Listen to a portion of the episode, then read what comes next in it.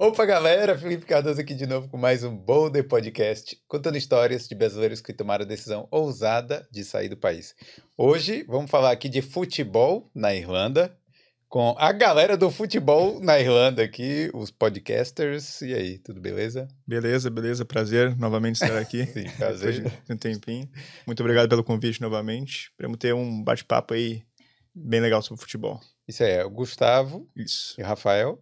Rafael sou eu. Eu confundo, pô. Ah, é não porque tem problema. Vocês são parecidos. Bem parecido. Ah, bem né, parecido. tal. Branco do olho é a, me- a mesma cor, né? Exatamente. E a gente tá com um árbitro aqui, o Germano, que é um árbitro na Irlanda. Árbitro na Irlanda. Tudo bem, pessoal? Prazer, meu nome é Germano, tá? Sou de Curitiba. Estamos aqui vivendo a experiência de intercâmbio na Irlanda e podendo também atuar como árbitro por aqui. É isso aí, porque você já era árbitro no Brasil também. Já atuei por sete anos no Brasil, né? É, eu for- me formei como árbitro profissional em 2007, 2017, porém já atuava antes em ligas amadoras.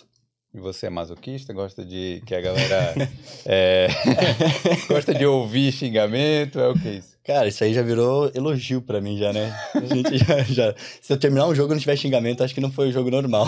É, então o jogo foi muito calmo, né? Se não Exato. tiver xingamento. É, a galera do futebol na Irlanda veio aqui no ano passado Sim. e conta o que que mudou aí desde então. Vocês na época não estavam, vocês estavam num trabalho normal aqui e também falavam de futebol, mas e agora? Como é que tá aí? Agora a gente continua no trabalho normal. é, isso ainda não mudou. É, é, porém, a gente, hoje a gente atualmente está estudando, fazendo curso da UEFA para treinador. Eu, Gustavo, é, inclusive um outro ah, colega nosso também. Para quem sabe virar treinador, ah, se não aqui na Irlanda, em algum, algum é, é, outro lugar da Europa, talvez. E ao mesmo tempo, no meu caso, eu trabalho como analista de vídeo no Sub-15 do Shamrock Rovers. E o Gustavo também trabalha, vou deixar ele falar aqui para ele ser apresenta. É, eu comecei, na verdade, a fazer o- os cursos de treinador antes do, do Rafa, né?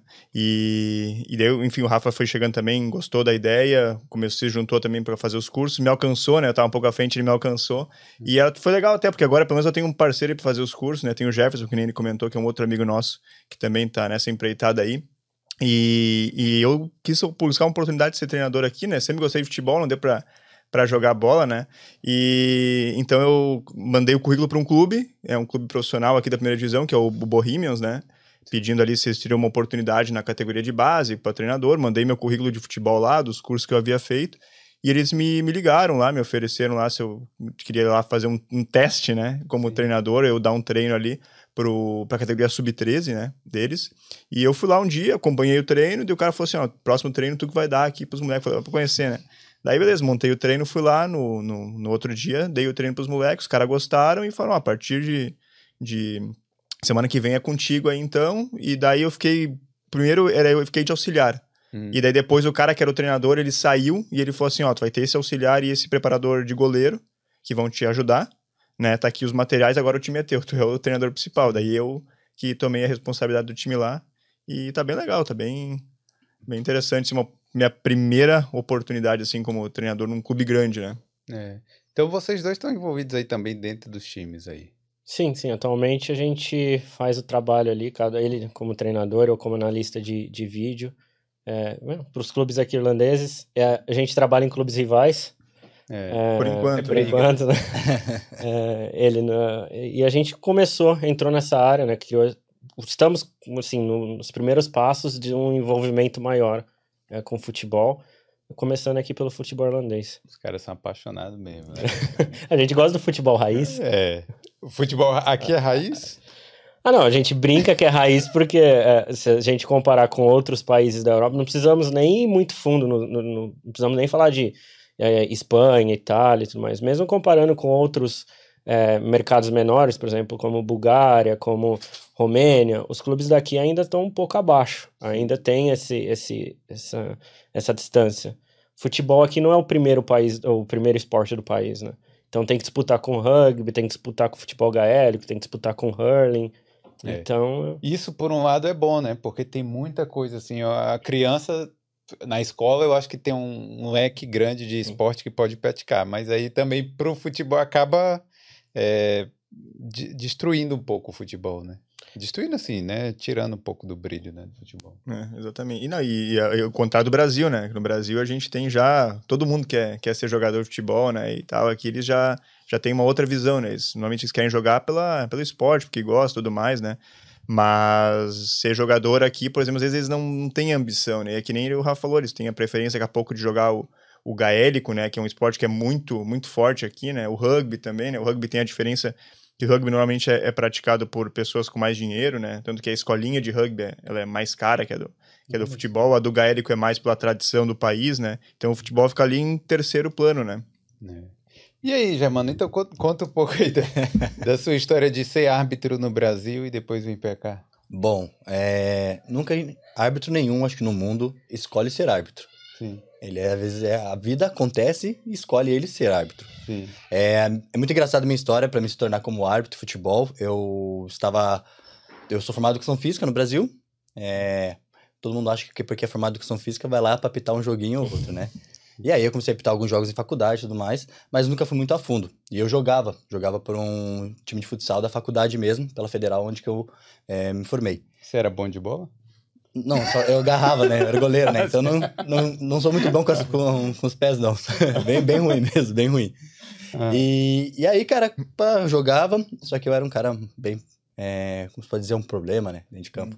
Eu reclamava muito com a arbitragem em campo. Ah, é. sim. A, então... gente, a gente sabe como que é reclamar com a arbitragem. eu reclamava bastante. E aí tinha um dos árbitros que que estava lá, que, atuava, que fazia o campeonato, me chamou um dia para conversar, porque eu era muito expulso por reclamar com a arbitragem. Nunca expulso por agressão, nada, mas era muito por ser chato. E aí um dia ele me chamou e falou assim: Cara, você tem que fazer um curso de arbitragem, porque você tem uma, você dá uma reclamação contra a arbitragem, mas você faz sempre uma reclamação baseada em cima da regra. Ele perguntou: Você já fez a regra? Eu falei: Não, nunca fiz a regra, só assistindo mesmo, acompanhando futebol na paixão. Ele, não, mas você sempre faz uma reclamação baseada na regra. Então você tem uma sensibilidade que um árbitro precisa. Precisa ter esse entendimento da regra para poder discutir alguns lances. E você deve fazer o curso. Eu falei, rapaz, vai me colocar nisso aqui? Eu xingo tanto, não vou aguentar alguém me xingar. É.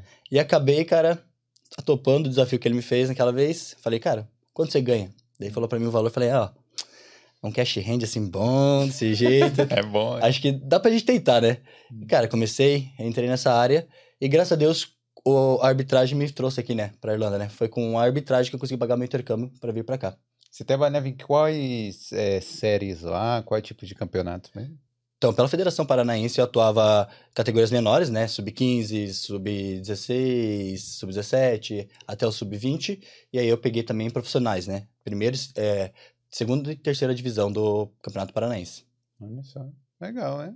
É. Tipo, e, e, e, isso pagou seu intercâmbio? Pagou então, é, eu atuava de segunda a segunda, né? A gente brinca, árbitro não tem dia de folga. É, então eu atuava, saía segunda-feira, trabalhava, fazia jogo de criança, terça fazia jogo de criança. Sábado e domingo era engraçado, porque eu saía de casa às 7 horas da manhã e voltava às 7 horas da noite, porque fazia 4, 5 jogos por dia. Caramba! Hum. Então era uma, uma carga muito exaustiva. Então por isso que a gente brinca que o árbitro tem que estar sempre bem preparado fisicamente e tudo mais, porque ele tem que aguentar essa carga. É... E quem vive de arbitragem sabe o quanto é, é triste isso aí, porque a gente não é profissionalizado no Brasil. Existe profissionalização, existe um, como CLT, se colocar numa carteira árbitro, porém não existe um árbitro que é carteirado, né, para CLT.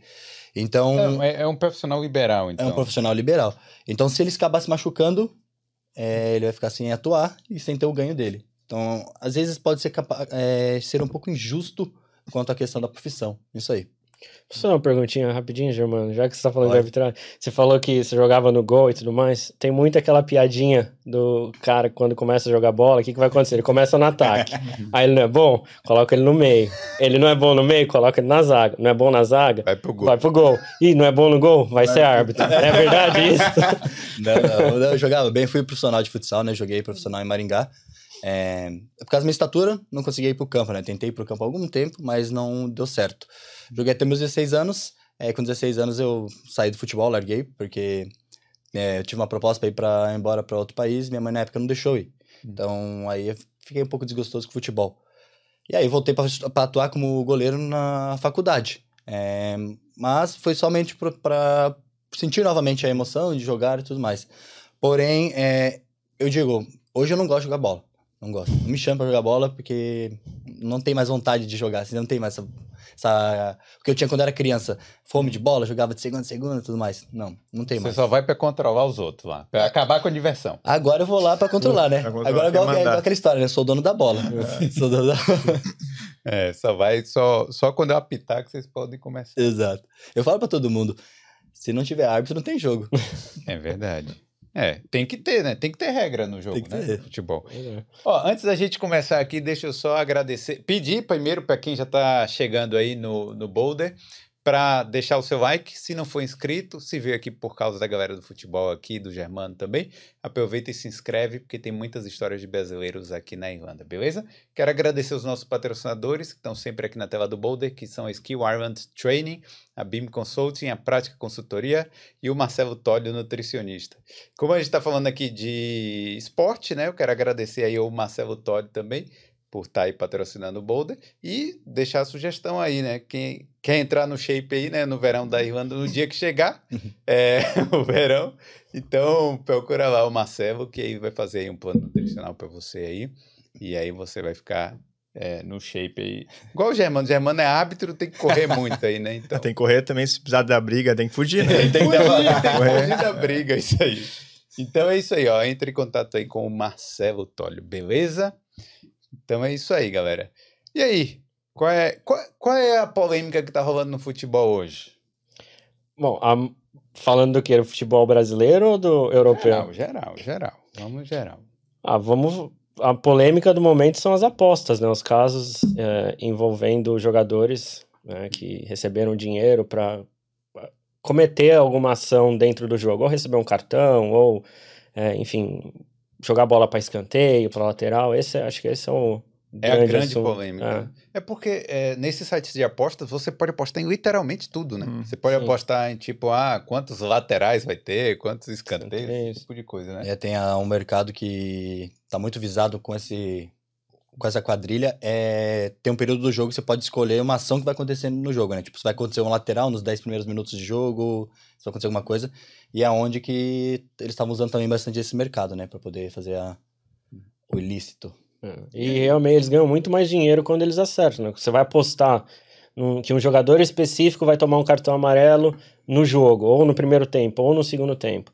E isso é um fato muito difícil de acontecer especificamente, sim, de você ace- acertar o placar, teoricamente é o mais fácil. Sim. Acertar quem vai ganhar e tudo mais. Mas quando você tem esses pormenores aí que você coloca cartão vermelho, cartão amarelo, ou escanteio, que jogador tal vai.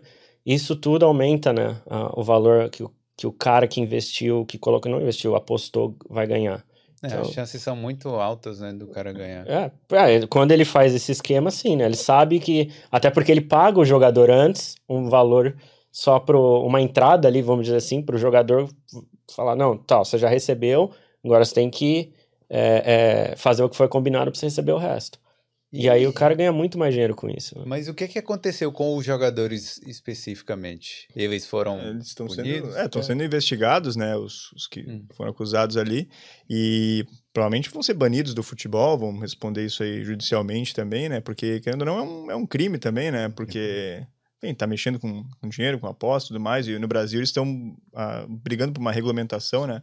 Das casas de apostas que a gente estava falando antes aqui, né? Aqui já é, é muito forte isso. A gente vê na, na rua ali, tem as, as, As as, as né? empresas aí que tem a, que o pessoal entra ali, faz uma aposta e sai, né? No Brasil a gente não tem isso ainda. É, cada esquina aqui tem, Tem. uma Tem. casa de apostas e é muito forte aqui esse mercado. Tem. O cara aposta em cavalo, apo- aposta em Cachorro, cricket. cachorro, É, cricket. dardo, Eu chuto. dardo. Eu chuto que ah, depois do, da bebida, eu acho que o segundo vício do É. irlandês é a aposta. Sim. É. É o que mantém a é galera mais pobre. Porque o cara até pode ganhar de vez em quando, mas uh, o, o, o mais comum é perder, né? Certeza. É, eu acredito que. Eu uma vez apostei, eu tinha coloquei lá 10 euros pra apostar no- nos jogos, eu perdi uns 10 euros em dois dias. Eu sou péssimo pra fazer isso. É, mas é, a chance de perder, é, às vezes nem, nem é tão maior, porque ah, às vezes é mais fácil acertar quem vai ganhar o jogo. Sim. É, você pega um time A contra um time B, time A é muito mais forte, você coloca ah, a vitória desse time A. você vai, ter um, você vai receber menos, É. Mas você vai você coloca ganhar. 20 euros, você vai ganhar eh, 22. 22, né? é. Você vai pegar 2 euros de lucro. Isso. É, mas onde que eles estavam buscando ganhar dinheiro era justamente como o Germano comentou, nessas probabilidades pequenas. Por exemplo, assim, ah, o jogador tal vai tomar um cartão amarelo ali a partir do segundo tempo. É uma probabilidade pequena. Então o pagamento que acontecer isso aí é maior. Agora, se tu apostar, por exemplo, hoje, acho que o grande jogador na atualidade é o Haaland, né? O jogador do Manchester City faz gol, todo jogo ele faz um, dois gols. Então, por exemplo, tu apostar, ah, o Haaland vai fazer um gol hoje.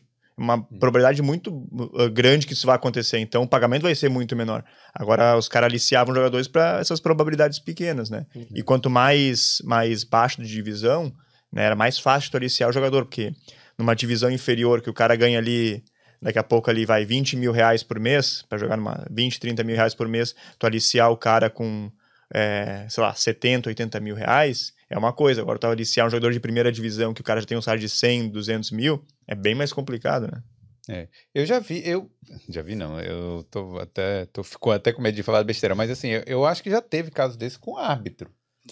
Não, não, mas, eu- Pô, eu tava quietinho aqui, esperando que os caras não iam me colocar aqui na. mas é, é, é porque o árbitro tem o controle inteiro do jogo, né? Então ele faz chover ali dentro se ele quiser. Te- teoricamente, a- as histórias ali de, ah, de várzea, de coisa assim, que, que sempre é Hum. contadas, né? É que é, o juiz foi comprado. Sim. Porque como o que acontece antes desse negócio das apostas, é, quem tem controle do jogo, teoricamente, é o árbitro. Então era muito mais fácil comprar o árbitro para ele controlar assim, pô, dá o Germano, dá um pênalti pros caras no, no segundo tempo. Ou se tu vê que tá assim, ó, nós temos que ganhar. Se tu vê que tá empatado o jogo ali, dá um pênaltizinho para nós, para ajudar a gente. Então era, era diferente do que. Eu digo, isso eu digo de antigamente, né?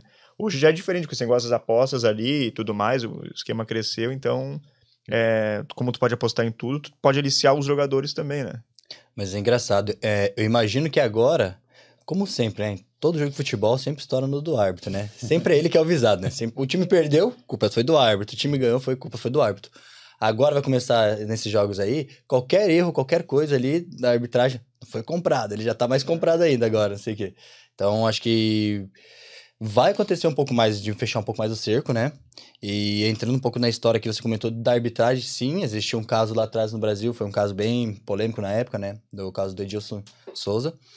Porém, após esse momento, foi um marco muito grande dentro da arbitragem brasileira, né? Fechou-se um cerco muito grande para possíveis é, é, oferecimento para árbitro, é, ou árbitro aceitar alguma coisa assim dessa, dessa situação. Porque, querendo ou não, quando o esquema cai, ele fica muito visado. Sim, sim. Então, quando o esquema fica muito visado, é, dificilmente eles conseguem é, colocar a operação novamente. Que eu imagino que vai acontecer hoje com os jogadores, né? Vai rolar um- uma diligência em cima muito forte desses atletas que fizeram essa. aceitaram a, a propina, a gente pode dizer uma propina, né? Pra poder fazer alguma coisa no jogo e vai se tornar uma coisa mais é, forte com os atletas. Porque se a gente pegasse há dois, três anos atrás no futebol brasileiro, não existia nada de aposta esportiva. Não existia. Hoje a gente coloca patrocínio em clubes de futebol com casas de É apostas. isso que eu ia falar, é meio complicado isso, né? Porque como é que você vai controlar 100%, é, sendo que uma, uma própria casa de apostas grande, ela tá lá no, no Real Madrid, já, já teve, né? Ah, mas a- a- aqui na Europa é regulamentado, né? Hum. Aqui na Europa você tem uma regulamentação, você tem. é, é, você paga imposto em cima de tudo isso. No Brasil, come- nesse momento, começando a se discutir isso. É porque no Brasil essa, esse comércio, né? Essa atividade é ilegal, né? Então acho que os sites, eles. Não é, não é que é Não é ilegal. que é legal. É é. uma área cinzenta ali. É, então. é, tipo, é, é, novo, né? é, uma coisa nova. Só que é, aqui você tem, você vai na esquina aqui, você vai achar uma, uma loja aqui que você entra, você vai lá e faz aposta. No Brasil você vai fazer online. É, o que a gente mais perto tem disso no Brasil, que nem eles têm aqui, é uma lotérica, que tu pode fazer um jogo ali de mega, tu pode fazer um, não sei se existe ainda, tinha a loteca, que tu apostava no- nos times, né, mas aposta dessa maneira, assim, como tá acontecendo agora, é, é muito recente, né, e justamente quando acontece um golpe desse aí, vamos dizer, né, é, quem mais perde é, é a casa, né, então é do interesse deles também fiscalizar isso, regula- regulamentar isso, porque quem tem que pagar o prêmio são eles, né. Então- Sim. Sim. E outra, né? A maioria, vamos botar assim, 99% do, dos árbitros e dos, dos jogadores, Jogadores. também são pessoas honestas, Uhum. estão ali querendo, querendo fazer o Sim. deles, né? Só que aí acontece um Sim. caso desse e acaba. É, eu digo, é, eu fiz o curso, quando fiz o curso, para a gente poder en- entrar na, na arbitragem, a gente tem que ter uma coisa chamada idoneidade líbida. Que é o quê? Você não pode responder processo criminal nenhum, você não pode responder nada, você tem que estar com, até com o teu nome limpo, para você poder estar atuando como árbitro de futebol. E isso aconteceu após o- todos os casos que aconteceram de arbitrar com, com, com problema de arbitragem lá atrás, né? Problema de manipulação de resultados e tudo mais. Então, eu imagino que hoje, dentro de um- uma questão pro jogador, eu acho que vai começar realmente eles colocarem barreiras, né? Uhum. Barreiras quanto ao jogador. Não sei quanto à questão da casa de aposta, que eles podem imaginar eh, criar. Mas quanto ao jogador, eu acho que eles vão começar também a fazer algumas situações para poder cercar essa situação. Porque, querendo ou não, qual a credibilidade que vai ficar agora o Campeonato Brasileiro sobre uma situação dessa? Pois É, é. e qualquer coisa falando. vira suspeito, né? Exato. É que Qualquer eles- coisa do jogo, você fala. Foi até comentado de, de o campeonato ser pausado, né? Por, enquanto a investigação estivesse acontecendo, para ver o que está acontecendo nas partidas, né? E pegando o gancho que tu falou do, é, dessa, dessa questão ali que é mandatório, né? Obrigatório para fazer o curso de árbitro aqui na Irlanda também, para te ser treinador, tu tem que primeiro ter o Garda Vetting, Ah, que é, para quem não sabe, é, é Um um. antecedente. Um negócio de antecedente criminal, né? Que tu não, não deve nada à justiça, que tu não, não, não tem passagem nenhuma, assim, que tu é uma pessoa correta aqui no, no país.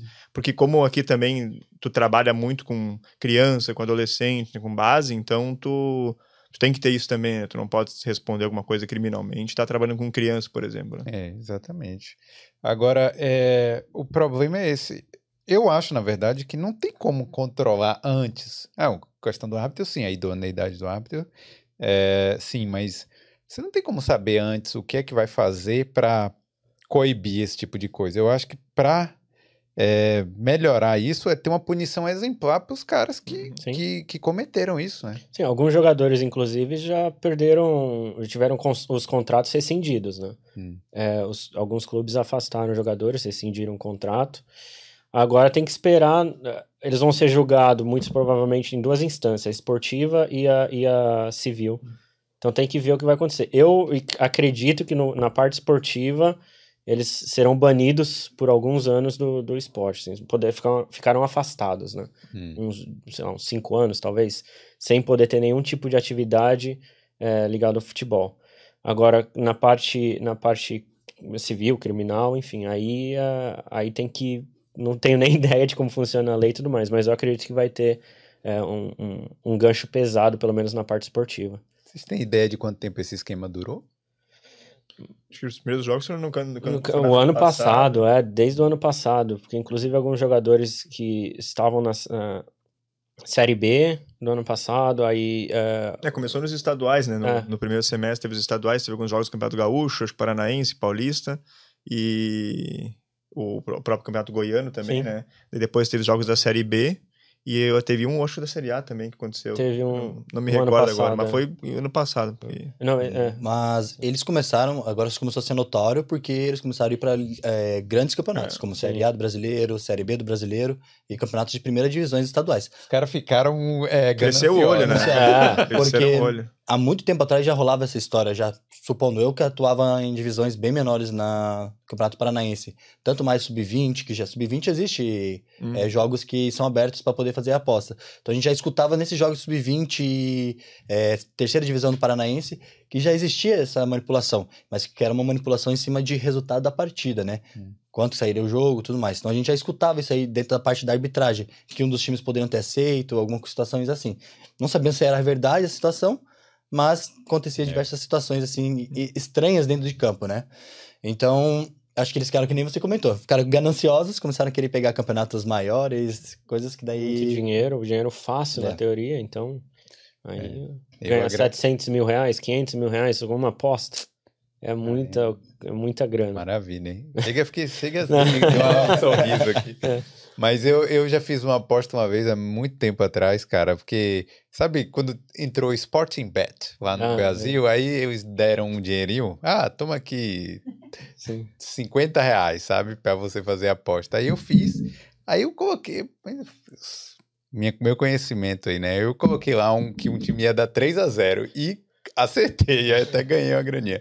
Mas ainda bem que eu não sou. Pô, que- Ganancioso, né? Não, não. Aí fica, não, ganhei lá, mas aí parei, não fiz mais nada. Eu tenho uma regra que eu só aposto em mim.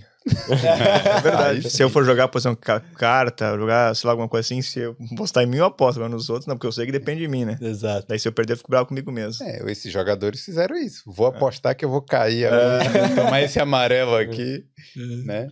Mas é, aí essa, essa polêmica, é, pô, realmente tira um pouco do brilho aí do, do futebol, né?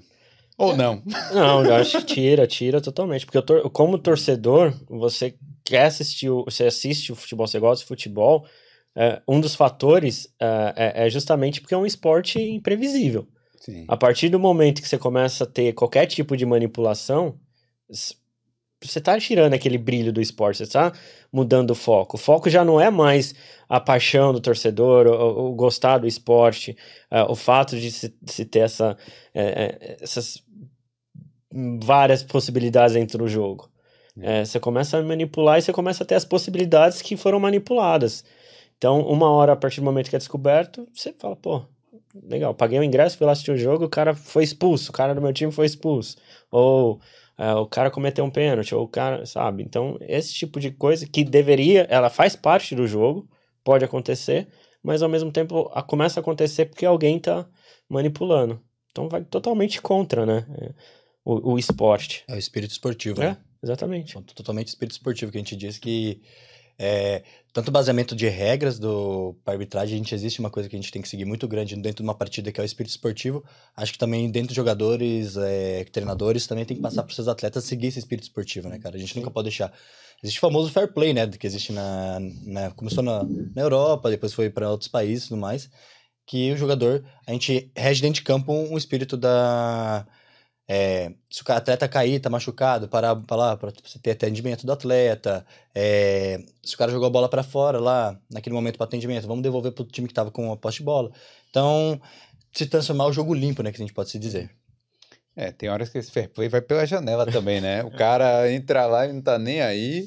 Com- É assim, né? Claro, fica mal visto, né? Se você não devolver a bola lá e tal. Eu Acho que é Rapaz, isso aí é polêmico, porque se um atleta no jogo, a bola saiu, cara jogou pra fora. Se o cara pegar a bola Hum. e tocar e fizer o gol, É. dentro de regra eu não tenho É é, o- ação nenhuma, é gol. O fair Sim. play, o fair play ele é uma recomendação, né? É uma Ele não é recomendação. uma, uma regra. Então, tipo, se eu quiser ignorar o fair play, vai pegar mal pra mim. Eu vou ser julgado pela sociedade. Ali, ó, o cara não é um- uma, uma boa pessoa. O cara, o companheiro de trabalho dele, né? Tava Sim. caído ali no chão e o cara ignorou, seguiu o jogo. Mas agora, que nem o Não, Germano falou. mas tem hora que você tem que uma regra. ignorar mesmo. O cara que cai, faz cera, você sabe que o cara tá fazendo cera só pra ganhar tempo. Você fala, não, fica caído aí, deixa eu fazer um gol. É, se for cera, realmente É, tem que ir, né? Que- Mas tem, tem uma coisa, tem um vídeo, acho que já é coisa antiga, assim, que o técnico mandou Mandou, né? Devolver e, e- e deu um gol pra outra equipe, né? Sim. Uhum, Algum- sim, até sim. alguns anos atrás, acho que eh, na, na Inglaterra, o Leeds United estava jogando, não lembro contra quem. Eh, o Leeds fez um gol, mas tinha um jogador do outro time caído eh, eh, eh, no chão. E o, o outro time estava pedindo pro Leeds jogar a bola para fora. Eles não jogaram, foram lá, fizeram o gol. O técnico do Leeds, que é o- era o Marcelo Bielsa, Bielsa na época, um argentino e tal, na hora que o time fez gol, já deu instrução pro time para deixar o, o- o outro time eh, sair com a bola e já fazer o gol. E aí fez isso. É, é. apesar que, acho que se eu não me engano, o goleiro do Leeds não queria deixar, mas aí acaba. é, foi. Mas tem, tem esses casos também. E aí, Germano, como é que é antes de. Eu tenho curiosidade, né, na vida do árbitro, assim, como é que é antes de começar o jogo lá, como é que é a sua preparação? O que é que você tem que fazer lá? Tem que. Tem, tem muita papelada? O que, que que você faz antes de começar o jogo? No Brasil, profissionalmente, É, profissionalmente. então no Brasil, cara, é, primeiramente a gente tem que chegar quatro horas antes do jogo, na partida no estádio. né? Um jogo é uma, é série A da Eu- vida. então, Qualquer profissional, Ah. você tem que chegar quatro horas antes dentro do estádio. Por quê? É, cara, se acontecer qualquer imprevisto no caminho com o árbitro saindo pra lá, quatro horas antes tem tempo ainda de você conseguir é, ajustar se é um problema, furou um pneu do carro, quebrou o carro, conseguir ter alguma outra forma de chegar ao estádio, né? Então, eles já intitulam isso aí. Se você chega é, quatro horas, é, chega três horas, supondo, três horas antes, aí é relatado no delegado, né? Que ele tem lá o horário, ele coloca o horário de todo mundo que chega, você vai para julgamento. Então você pode pegar pena de alguns jogos, não poder atuar e tudo mais, por um atraso. Você vai ter que justificar por que você teve esse atraso, por que você não foi pro jogo, situações desse forma, né? É, chegando no estádio, cara, a gente chega, é, tem todos os companheiros, a gente sempre tem tem cada árbitro tem o seu estilo de planificação de jogo, que é o quê? É, a gente às vezes pega analisa quem que é artilheiro, quem que é os atletas que tem mais falta, quem que são os atletas que tomaram mais cartão, né? A gente pega, tem sempre uma análise que a gente pega pelos sites, o gol, tudo mais que a gente consegue visualizar essa estatística. Depois disso aí a gente... Mas por que você tem que saber isso aí antes de começar? Porque a gente tem que saber, teoricamente, quem são os atletas problemas no meu jogo. Ó, oh, tá vendo aí? Ah. Porque a gente tem que estar preparado para saber lidar com diversas situações dentro do jogo. É, a gente é autoridade dentro de campo. Se a gente é autoridade dentro de campo, a gente tem que saber é, aonde a gente está pisando, né? Toda profissão você tem que se, é, não se profissionalizar, mas você tem que estar preparado para o que você vai lidar de problemas na frente. Acho que vocês, como treinadores, vocês também pegam um atleta teu, vocês têm que entender, ah, pô, se o jogo está mais fechado aqui, eu tenho tal atleta meu que pode é, mudar aquela partida. E para nós árbitros não é diferente, né? Para nós árbitros a gente entender até qual momento, qual atleta que pode estar mais ali é, chegou na linha de fundo, se ele entra, faz uma. ele corta para dentro, se ele é um atleta que ele segura mais a bola. Por quê? Porque a gente está o tempo inteiro se movimentando em campo. Então acho que isso é importantíssimo para um árbitro ele entender numa partida. O árbitro eu acho que corre até mais do que alguns jogadores, né? Ele corre, corre, né? Porque eu até brinco, quando tem um, pega um jogo que não tem meio de campo, eu fico, mas eu fico é, puto da cara com os caras. Falo, cara, põe só um cara no meio do campo ali pra vocês tocar a bola pro meio. Não fica batendo de uma área a outra, porque o cara bate tum pra um lado. Aí você sai correndo. Quando você chega lá, o zagueirão cortou a bola e tum pro outro lado aqui. É. Aí você vai ficar aquele ping-pong, né? De lá pra cá. Porque o zagueiro ele bate ele para lá na, na, defesa. Quem vai correr é o atacante. Mas o árbitro tá lá, correndo lá pro outro lado. Então a gente fica nesse ping-pong. Então, é bom a gente entender o jogo, a gente fazer essa leitura do jogo para estar nesses pontos futuros, para diminuir também o cansaço, porque se a gente ficar o jogo inteiro indo e voltando, indo e voltando, pode estar bem pre preparado fisicamente, mas tem momentos que às vezes você pode não aguentar, pode dar uma fadiga, alguma situação desse jeito no campo, né? Então, a gente estuda muito os times, a gente conversa muito planificação de jogo quanto a assistentes, é, árbitro, Cara, a gente tem alguns sinais que a gente tem é, dentro da arbitragem, que é, pô, a bola saiu, uh, tá na dúvida, como que faz um assistente, como ele dá, dá esse sinal para nós. Então, é, é, realmente uma questão de é, trabalho e equipe que a gente tem que ter. Porque se, se eu, como árbitro, querer levar para mim só a partida para mim e não pedir meus assistentes me ajudarem, uhum. cara, eu posso perder uma partida ali por um lance que eles podiam me ajudar. E os, os assistentes são definidos é, quando definem um, o jogo, aí definem já é, todos os assistentes ou você tem alguns assistentes que você sempre trabalha? Como é que... Não, quem faz a escala sempre é a federação, né? Ela tem é pública, né? Por ser profissional, ela é pública, então ela escala os árbitros e posta sempre no site deles. Então você entra lá, já tem o nome dos assistentes que vão atuar com você, quem que é o árbitro, quem que é o quarto árbitro, quem que é o delegado da partida.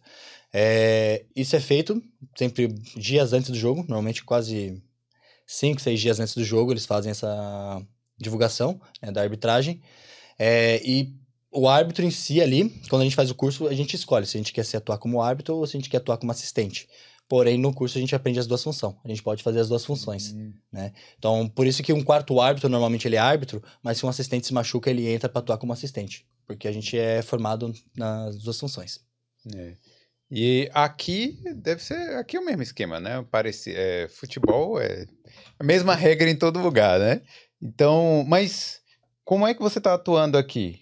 Hoje, atualmente, atuo em campeonatos amadores, né? A gente tem um campeonato muito forte aqui de brasileiros, Sim. que é o Brasileirão em Dublin. É, rola, é, time, são times de torcedores, torcedores né? Então, Sim. Que é o a Fiel Dublin, é. Palmeiras Dublin. Sim, isso, né? exatamente. Hoje eu atuo nele, foi né, o primeiro campeonato que atuei aqui, e atuo em alguns outros campeonatos amadores gringos, né? Hum. Que jogam romenos, polonês, tudo mais. Foi até engraçado a primeira vez que tive que apitar em inglês, né? Não sabia nem falar nada inglês, só era no, só gesticulando com a galera. Mas hoje já tá melhor, né? Eu já, já consegue conversar melhor, já tá conseguindo desenvolver um pouco mais o, com o inglês, assim, a atuação no campo. Agora só tô esperando uma, meus documentos virem do Brasil, né? Porque também devo quero dar entrada no minha na, não, na federação, ah, sim, sim. Né, tá entrada na federação para poder atuar aqui como pela liga mesmo, né? Pela é a FIA, que é da, o órgão que rege aqui, para poder atuar nos campeonatos daqui. Então, só estou esperando esses documentos virem, que daí eu consigo dar essa entrada porque meu curso ele é regido pela FIFA, então ele tem é chancelado para o mundo inteiro. Se eu quiser atuar em Portugal, posso atuar. Se eu quiser atuar na Alemanha, posso atuar, né? Só depende de mim eu passar nas provas, né? Porque a gente tem provas é, é, anualmente, prova física e teórica, né? Hum. Então, passando essas provas, eu já estou apto para poder atuar nesses campeonatos. Pô, que legal, né? Os brasileiros vão tomar conta aí do, do futebol irlandês, né? Tem que tomar conta, né? Tem que melhorar o nível do futebol em todas as, a- as áreas. Você acha que vai melhorar o futebol irlandês aí daqui a cinco anos? Acho que 5 não, mas daqui 10, 15 anos, acho que a gente vai começar a ver uma melhora. Acho que a partir do momento que você abre a- as fronteiras, né? Ou mesmo os brasileiros, nós invadimos a Irlanda, né? Não, não vai ter jeito, não vão conseguir escapar da gente. É, é uma nova cultura, assim, um novo estilo de jogo que você eh, traz para os times, é uma nova, uma mentalidade diferente. Então, na hora que você pega o que os irlandeses têm, que a parte física deles é muito forte, mas falta a parte técnica. E dos brasileiros ao contrário.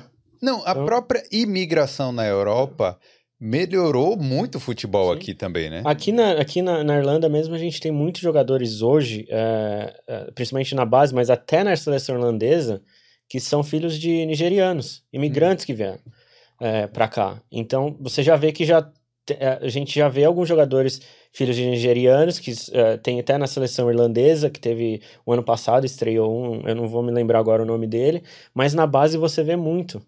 Então, é, de novo, que- não é que a Irlanda abriu as fronteiras, as fronteiras pessoal vir aqui jogar futebol, mas por causa da- dos imigrantes, eles vão começar a aparecer no- no- nos clubes também. É, a gente pode analisar isso até questão de arbitragem, né?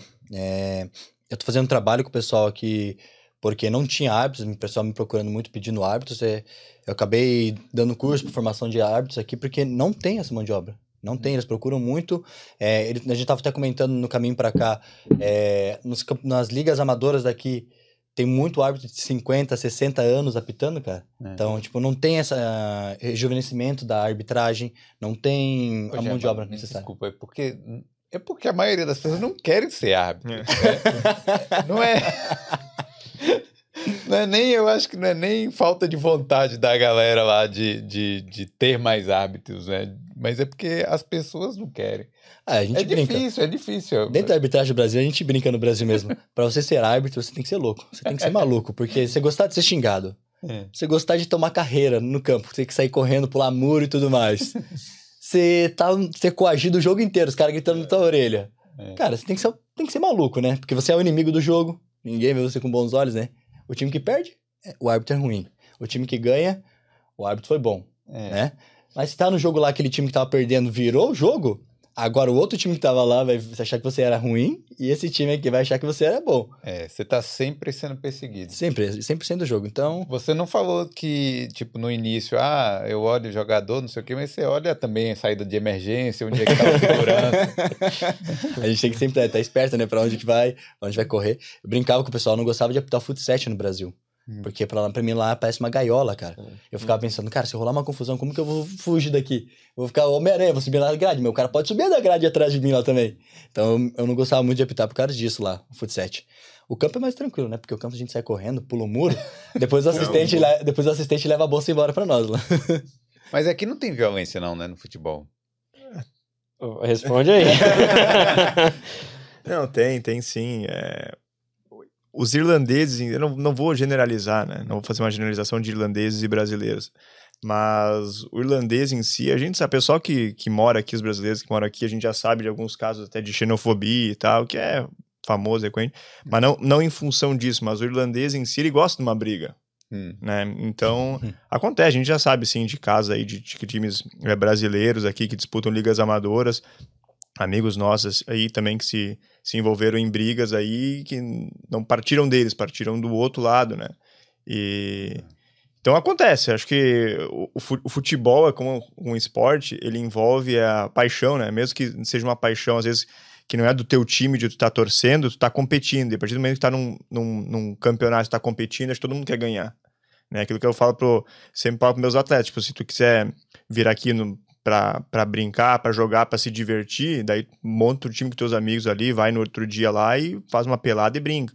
Agora você tá aqui tá pra competir. A partir do momento que tá lá pra competir, tu tá lá pra ganhar, tu tá defendendo o teu, né? E o outro cara do outro lado tá a mesma coisa. Então acontece ter essa é, briga. Então a gente, a gente sabe aqui de, de alguns casos aí de, de confusão aí e tudo mais, né?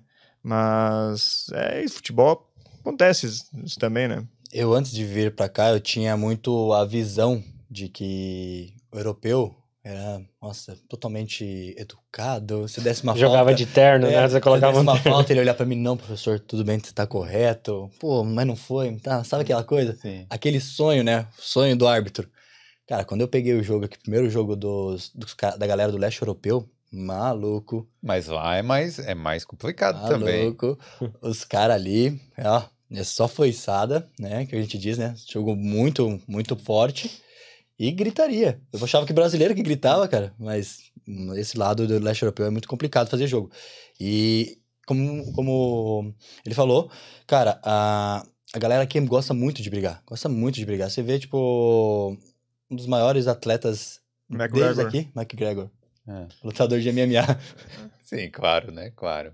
É, mas é, se, se tu for ver, tem um. Acho que tem até um episódio dos Simpsons que eles retratam ali uns irlandeses, cara, é os caras bebendo Guinness e brigando É. no, num bar. É, então é, é, é muito do, do mundo também retratar os irlandeses assim, né? Não, eu sei, mas uma coisa é a briga lá do bar. Briga de Ah, bar. não, mas é que- normal. Não, mas é. Mas, mas acontece. Se o cara é brigão, Hum. in- independente se ele, se ele joga bola ou não, o cara ele é um brigão. É um cara que gosta de, de briga. Eu acho que todo mundo aqui conhece ou tem um amigo que, tipo, às vezes vai pra festa e tu sabe assim, putz, o Felipe vai pra festa, toda festa ele arruma briga com alguém. Esse cara, se ele for jogar bola, ele vai arrumar briga. Se ele for no centro, ele vai arrumar briga. Se ele for trabalhar, vai arrumar briga. Então é meio que da, da pessoa, sabe?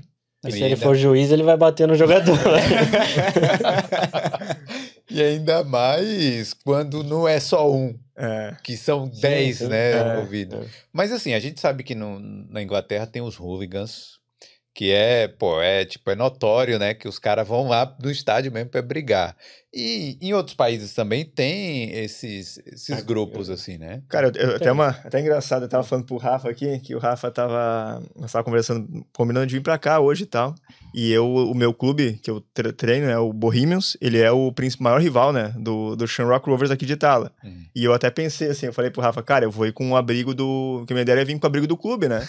e daí eu comecei a pensar com a ideia, falei, cara, mas eu não vou me meter num Luas lá pra Tala pra. Ah, com, o abrigo do Shamrock, do, desculpa, jogo. do, do Bohemians, é, tem jogo aqui. Eu falei, cara, é Eu melhor. lembrei do jogo. É melhor não. Ainda bem que ele não veio. Não ia chegar. Eu, eu moro lá na, na- onde eu moro é, é cinco minutos caminhando do estádio do, do Bohemians. Então ali tem muito torcedor do meu clube. Então quando eu vou lá no mercado, quando eu saio na rua, né, para ir no correio, mercado, enfim, é, com o abrigo do clube, às vezes eles me cumprem, ah, é legal, não sei o que, gosta, faz um sinal da, do abrigo, porque é a galera que torce pro clube.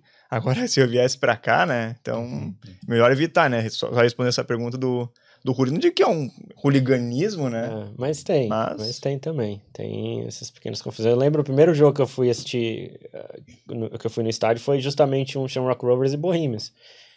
É, eu lembro muito bem, eu saí do Luas, estava andando pro, pro estádio, a torcida do Shamrock Rovers estava de um lado, e a Garda fez um cerco com a torcida do Bohemians, né, pelo outro lado. A Garda, inclusive, tinha uma- a cavalaria deles lá.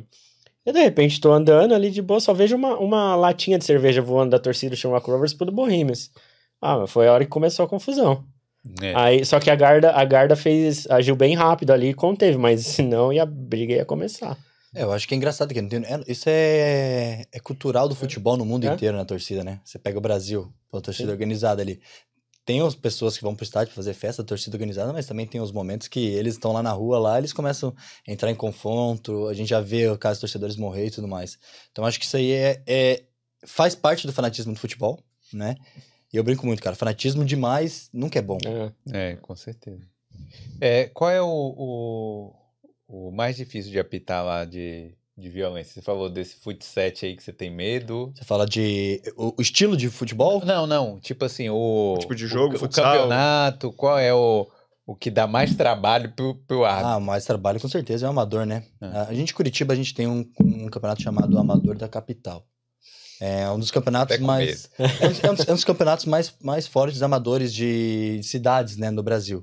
Porque lá joga muito ex-jogadores que se aposentaram ou que não estão em atividades, jogam por lá, porque os clubes eles pagam muito bem pro atleta. Tipo, tem clube que paga mil reais pro cara fazer jogar um jogo Hum. na partida ali, no caso.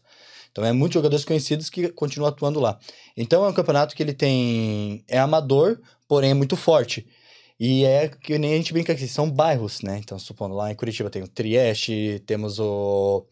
é, o Iguaçu, que são bairros vizinhos ali da parte italiana da cidade. Então, existe uma rixa entre eles. Quando é jogo contra eles, eles enchem estádio, cara. Eles enchem estádio, tem a torcida organizada deles e tudo mais. E aí são um dos campeonatos mais difíceis de você apitar, porque tem muitos, muitos times que são de, de, de a, periferias, né? Como Vila Torres, Uberlândia. São. Olha lá, ele, ele Ah. sabe, né? Ele sabe. O Lucas que tá controlando as câmeras aqui, e é de, de Curitiba também. E aí, você teve essa experiência lá, Lucas? Ah, eu saía brigando com todo mundo na rua. Eu- Você impunha respeito lá? Ah, eu sempre apanhava, mas eu tentava. Mas, mas um tá aí com dignidade. É isso aí. Inclusive, ele tava numa treta com o Germano lá no Brasil. E ele tá aqui hoje só. Foi um plano para ele chegar ao Germano aqui. Tava tudo contado. É. Mas aí, então, são áreas de periferias e são bem complicados, né? É, eu tava até contando pra eles um episódio de um jogo que tava num dos, na Vila Torres, no estádio. É bem no meio da favela. É, e o, o cercadinho deles ali não tem arquibancada, tem nada. É só cercado pra, pro campo. E, cara, a gente, eu fui ficar uns 15 minutos dentro do campo, embaixo da parte lá onde fica sempre o anotador ali, o quarto árbitro com o delegado. O VAR. É, Seria o VAR se fosse é, um outro é. Mesário. Exatamente ali. Aham. É o mesário, a gente fica parte do mesário ali. Cara, a gente fica dentro da casinha porque eles ficaram 15 minutos tacando bomba dentro do gramado. Ah. Bomba, fumaça e tudo mais. E só explodindo. E a gente ali, ó, esperando. Pra tentar coagir outro time, pro outro time ficar com medo de jogar ali. Hum. É, tem o Uberlândia, quem conhece bem. Cara, a grade tá aqui. Se o cara colocar o braço aqui, ele puxa o assistente. Ah. Você imagina o assistente ele correndo ali todo momento ali. E aí, os- e aí a galera lá do, do corre fica passando com a arma ainda falando assim, ó. E aí? Você vai, vai errar pra nós? Não vai dar esse impedimento? Ah, não. Então, são, são situações bem complicadas que a gente vive dentro da arbitragem que a gente tem que saber lidar. A gente tem que saber qual forma que a gente vai atuar dentro do campo, qual forma que a gente vai é, se prostar acima dos atletas para não ter que dar uma confusão maior.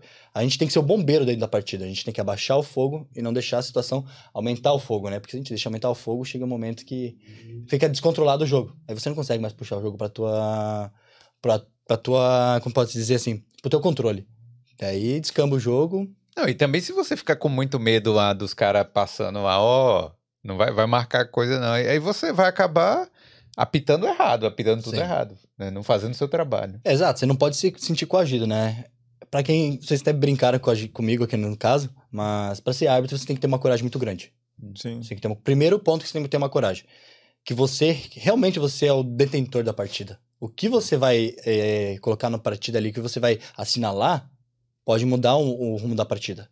Né? Então a gente tem uma importância dentro do jogo muito grande. Muito grande. É, os documentos que a gente faz após o jogo ali, que a gente tem que fazer aqui, a súmula, a súmula é um documento legal. Ela é um documento que, se eu escrever errado alguma coisa ali, pode mudar a trajetória de um atleta dentro, dentro do campeonato. Hum. Ele pode tomar uma punição diferente. Então a gente tem que fazer, desde cartão vermelho, a gente tem que fazer um relatório do atleta do que aconteceu no lance, ser o mais explícito é, possível ali na situação, para que um, um- chegar num TJD, o, a pessoa que vai pegar o teu, o- a, a súmula, ela vai ler, vai, lendo a súmula, ela vai entender o que aconteceu no lance, para poder julgar o cara da forma correta. Então, ela é um documento muito importante. Então, a gente tem já essa importância. Aí a gente fala, tem que ter uma coisa mais a coragem, por quê? Porque, querendo ou não, você tá indo mexer com a emoção, com a, com a paixão.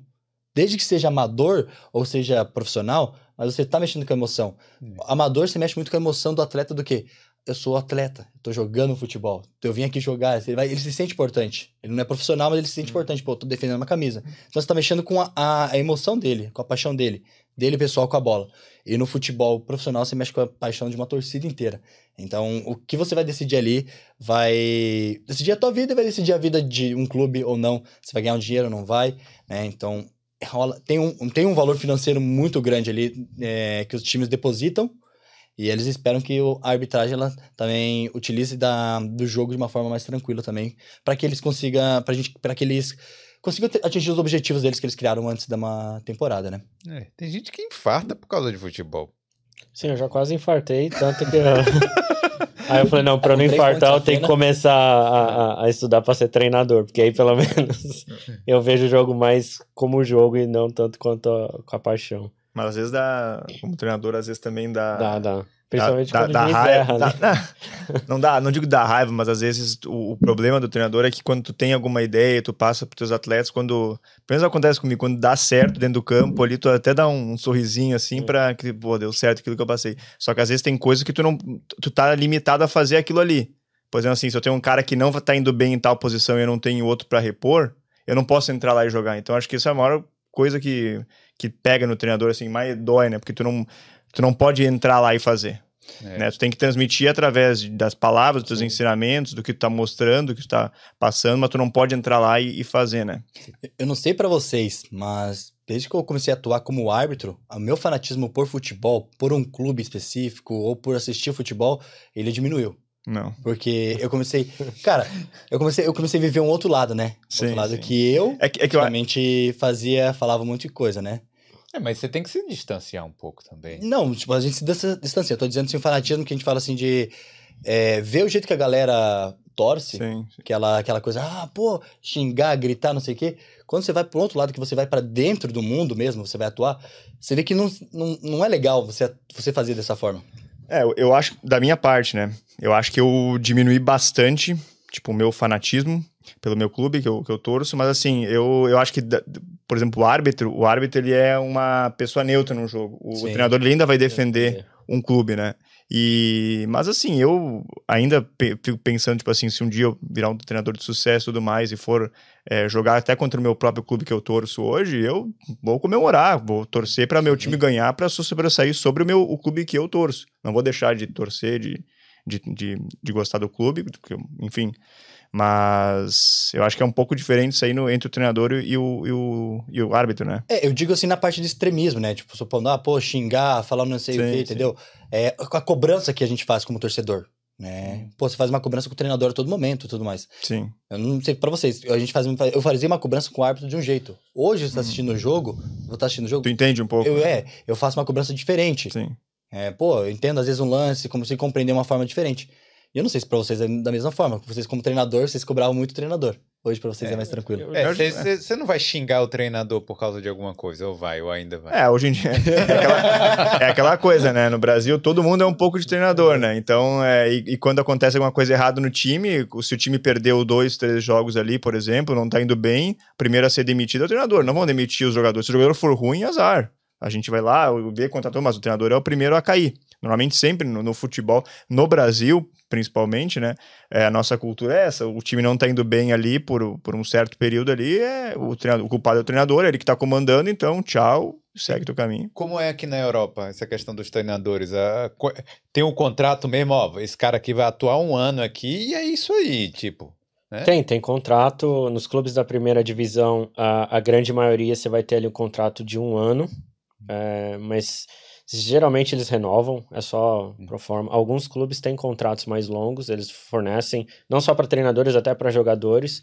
Mas o que eu digo assim, o planejamento é feito de uma forma que o treinador, ou o time perdeu três jogos lá seguidos. Você não vai Não. mandar o cara embora. Não, aqui pelo menos na Irlanda isso não é comum de acontecer. É, tem, tem cobrança. Tem. Até a nível profissional, assim, por mais que a Irlanda não seja um dos países top, assim, da, é, no futebol europeu, é, mas tem cobrança. Se tu tá jogando uma, uma primeira, segunda divisão, tem cobrança em cima do treinador.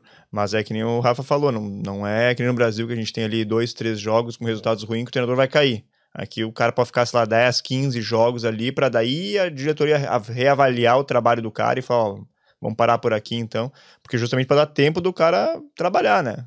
Poder botar O- um pano em ação. O que pode acontecer, inclusive aconteceu com o atual treinador do Bohemians.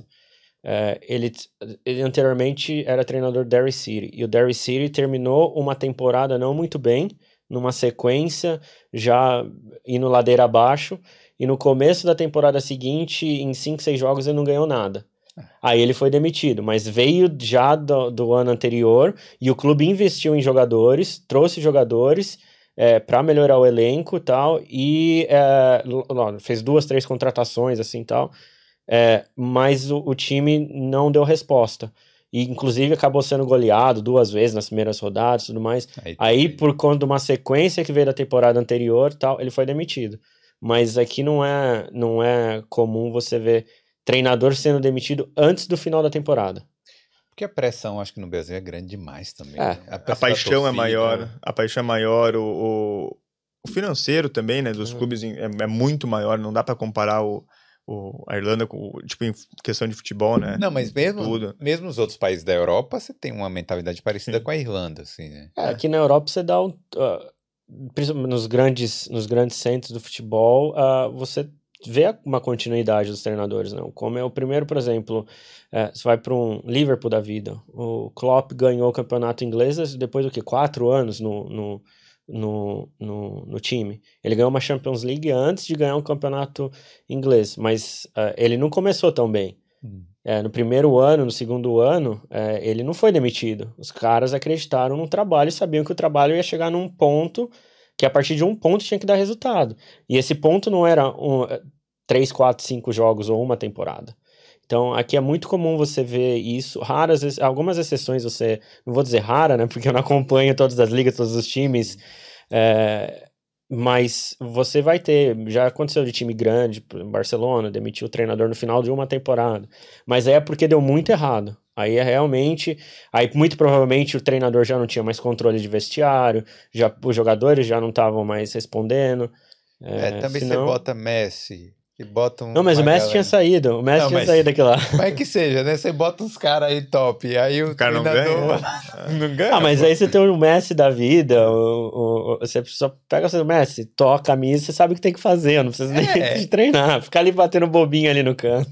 Então, Pra ensinar o que pro cara? É, o cara vai me ensinar. Não, mas aqui ainda tem uma, tem uma outra coisa pra terminar essa- esse assunto aí, é que o, às vezes acontece de chegar na metade da temporada, a gente escuta bastante isso aqui, às vezes até muito no futebol inglês, né? Chegar na metade da temporada, um pouquinho depois da metade, o treinador não tá indo bem, ele não é demitido ali. Mas já começam a se falar assim, ó, o fulano vai sair do clube no final da temporada. Ah, o fulano vai pro próximo, vai pro clube na outra temporada. Mas o cara vai cumprir aquela temporada. Né? Então já tem um planejamento até para substituir o cara e também pro, ca- pro próprio treinador. É, entregar o time da melhor maneira e também já se preparar para o próximo trabalho dele. No Brasil, como eu falei, não, isso não acontece. Tu vai mal dois, três jogos ali é rua. É. E é o primeiro culpado sempre é o treinador, né? É, mas aí junta quatro pessoas igual a gente tá aqui começa a falar mal do cara, lá no Brasil, né? Na TV do Brasil. começa a falar mal do treinador, aí a torcida vai lá e come... Os caras são desocupados, né? Não, vai os caras lá vão em no- treino, Vai lá no é. treino, na, na concentração, xingar o, o- o cara, pô.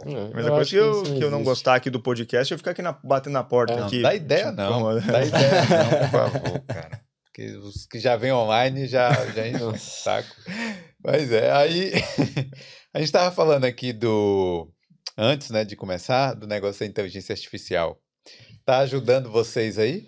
É, como treinador, assim, no, no sentido de entender o jogo? Ah, Ajuda a gente a fazer os trabalhos dos cursos de treinador. Vai lá no chat GPT, coloca assim, ó, precisa... Não, não.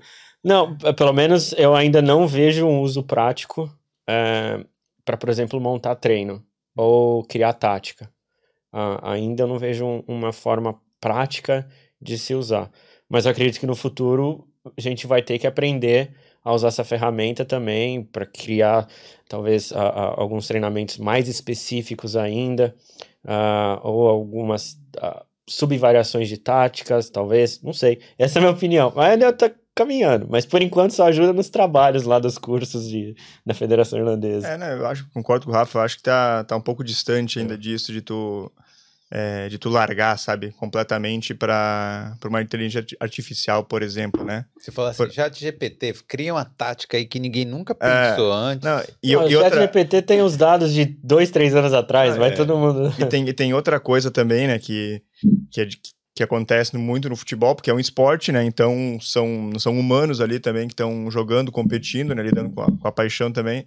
Tu pode ter a melhor tática, tu pode ter tudo ali, mas se tu tiver, por exemplo, assim, se a jogada depender de um cara que joga na lateral, por exemplo, aquele cara estiver desmotivado, aquele cara não for é, o melhor cara para essa tática, para aquela função, vai ser inútil essa, essa tática. Então não adianta, senão, senão todo mundo ia fazer o seguinte, ah, vou ver o que, que o melhor time de hoje do mundo joga. O melhor time do mundo hoje é, só, na minha opinião, o Manchester City. Como é que o Manchester City do Guardiola jogar assim? Ah, então vamos jogar todo mundo assim que vai dar certo. Né? Porque seria um chat GPT, Sim. né? Então, só que não é assim, né? Tu depende das pessoas. Se o cara estiver desmotivado, se o cara é, for um cara que não gosta de treinar, então tem que aprimorar aquela tática, né? Então tem uma série de fatores que, por isso que eu acho que isso não tá muito longe ainda, sabe, dessa parte. É, Se a gente excluir o fator humano, não tem jogo. É. E, eu, e a, gente, a gente pode praticar, eh, montar treinos, pedir, dar instruções e tal, mas é que o Gustavo falou, se o jogador não tiver um bom dia ou não quiser fazer, como que você vai fazer? O chat- a, a- inteligência artificial não vai entrar em campo e vai fazer aquilo pra pra você. É. Mas e o árbitro, hein? A arbitragem. Você acha que, que, que- Você acha que daqui a 30 anos Vai existir árbitro, sim. vai existir o árbitro lá? Vai, vai No, existir. ca- no campo.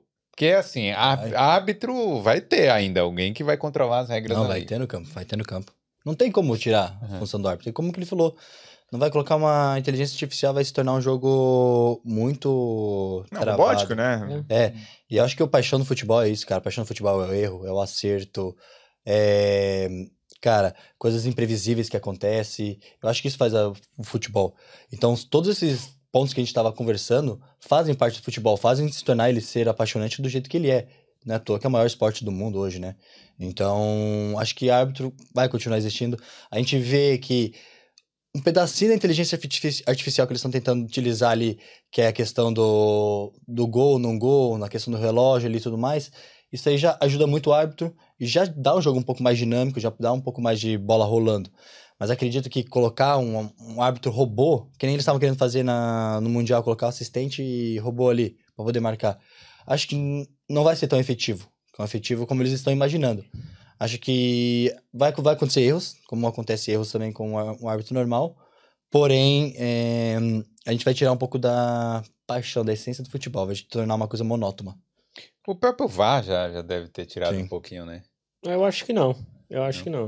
O VAR é uma te é tecnologia. E te- qualquer tecnologia, se você usar eh, ela bem, ela vai trazer benefícios. É, e eu acho que, por exemplo, para o árbitro, o árbitro é um ser humano. Você- vê um lance ali muito rápido.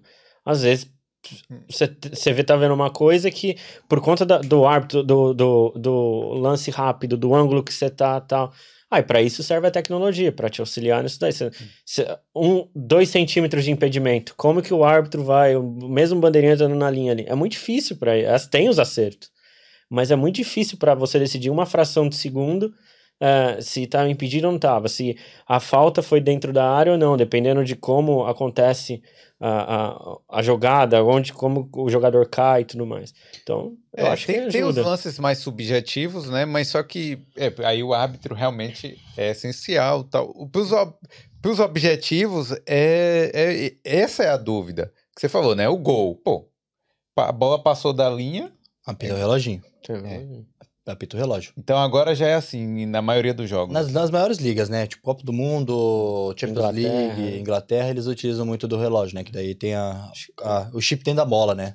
Então ela passou da linha, apita ali o relógio, né? Os outros lugares que não tem essa, essa tecnologia utilizam muito do VAR, né? Pra ver se foi gol ou não gol. Mas, cara, mesmo com isso a gente tem discussão, porque eu lembro que na Copa teve um lance, eu acho que foi no jogo do Japão. o Japão e cara tirou- Alemanha. E aí eu Mas falei assim, eu o- falei, pô, mas essa bola saiu.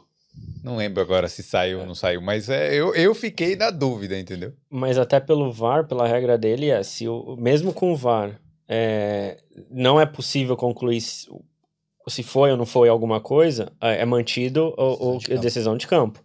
Hum. Então, tal, ah, naquele, naquele, ah, naquele lance específico, pelo que eu me lembro, de todos os ângulos que pegaram, às vezes num ângulo parecia que estava fora, no outro parecia que não estava tal. E ali foi o seguinte: ó, a gente não tem 100%, então mantém a decisão de campo. É inconclusivo, né? É? Pode dizer. É um lance inconclusivo. O cara É, gasta milhões pra fazer aquilo funcionar e, pô, não funciona. É que o VAR é, um- ele é um. O Germano sabe melhor que nós. Ele, é- o VAR é um, é um auxiliar. Ele para auxiliar o árbitro, não é a regra. Exato. Então, tipo assim, não é o VAR que vai dizer assim, ah, foi pênalti.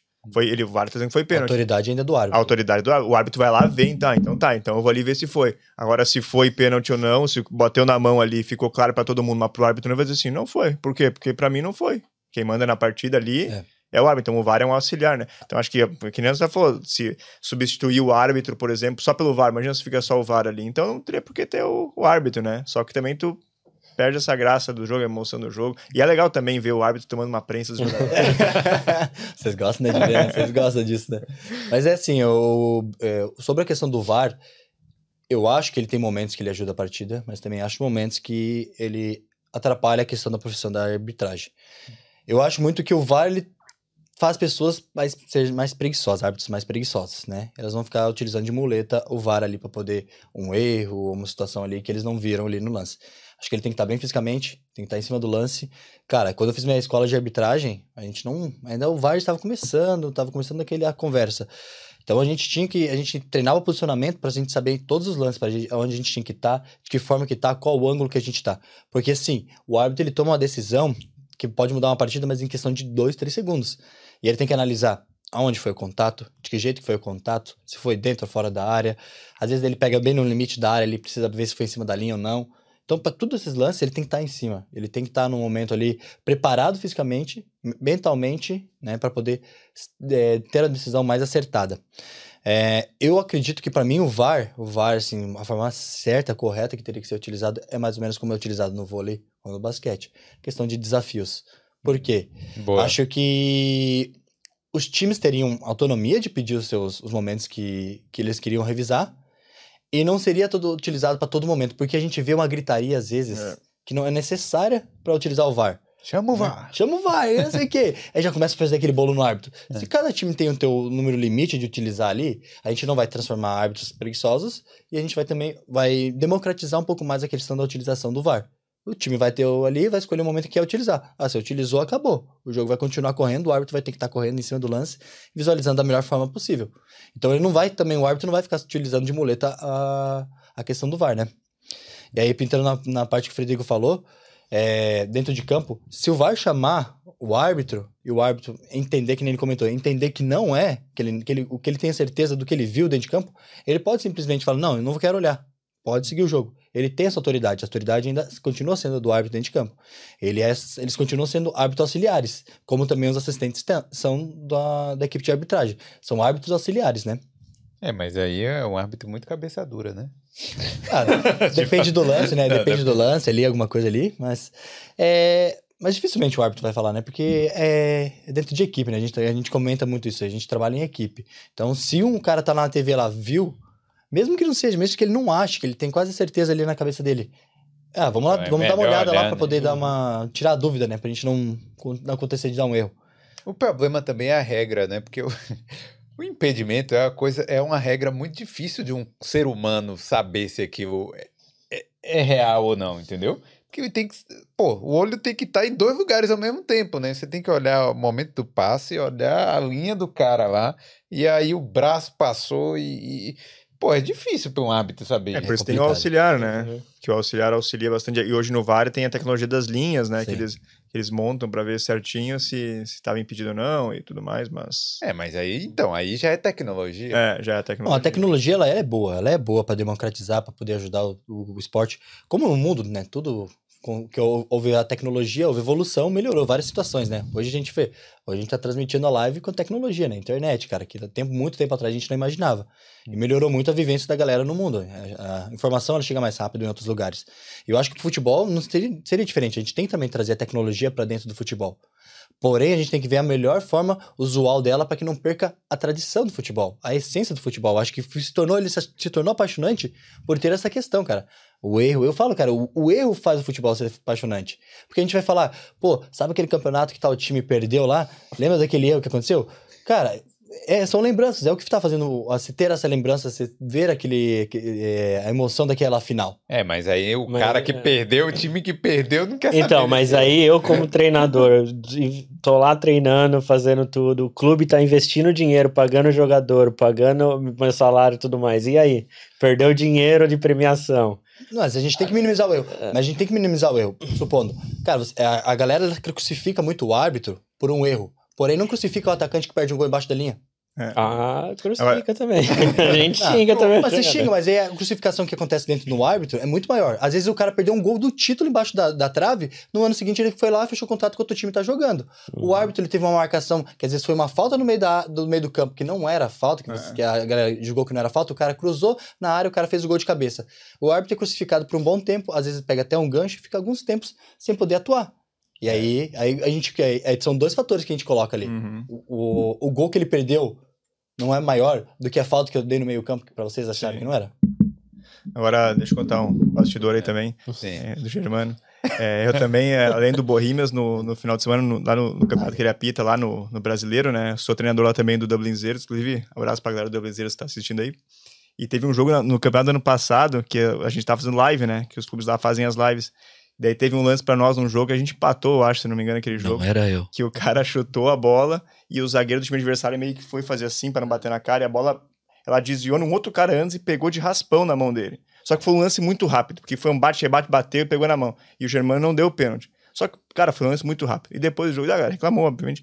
E a galera foi lá, botou o vídeo em câmera lenta aqui, é porque ele devia ter. Eu falei assim, cara, mas como é que tu vai falar pro cara isso, crucificar o Germano, no caso desse? Ih, Germano. O cara tava sozinho, tava sozinho. Não, eu fui em defesa do Germano ali com, com os atletas, porque ele, cara, ele tava sozinho no campo.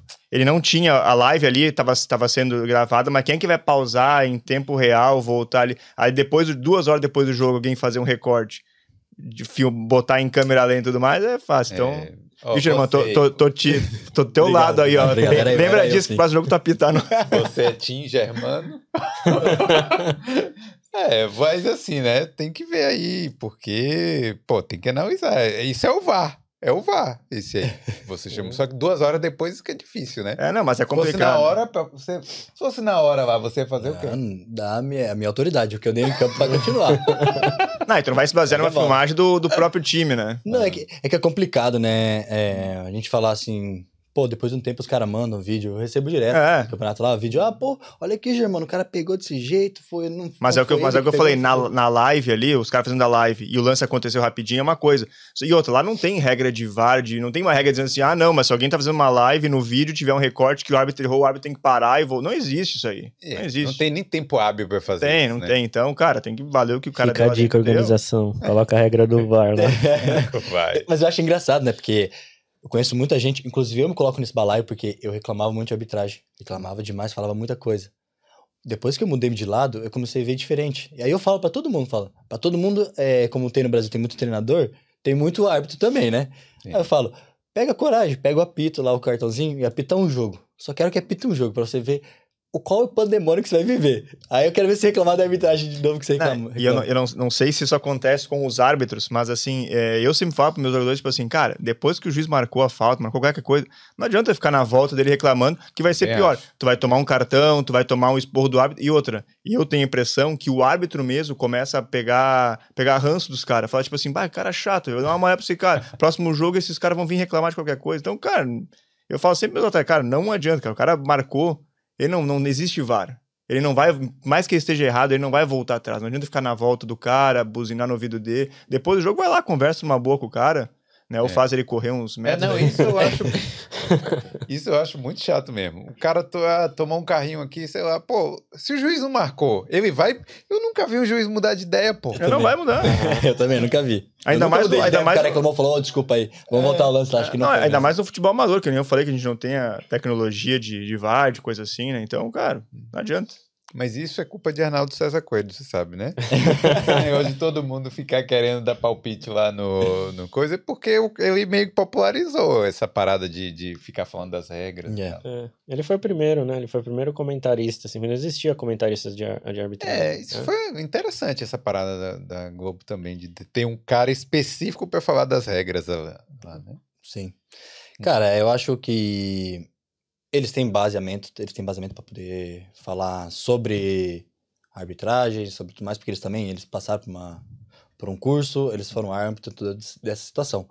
Porém, tem lances que são lances que demandam um entendimento um pouco maior, uma leitura um pouco maior, e aí, acho que, eu não sei o que acontece, tem alguns momentos que eles fazem umas análises que, para nós da arbitragem, é muito ruim, que eles, teoricamente, eles teriam uns caras que teriam que estar defendendo a gente na TV.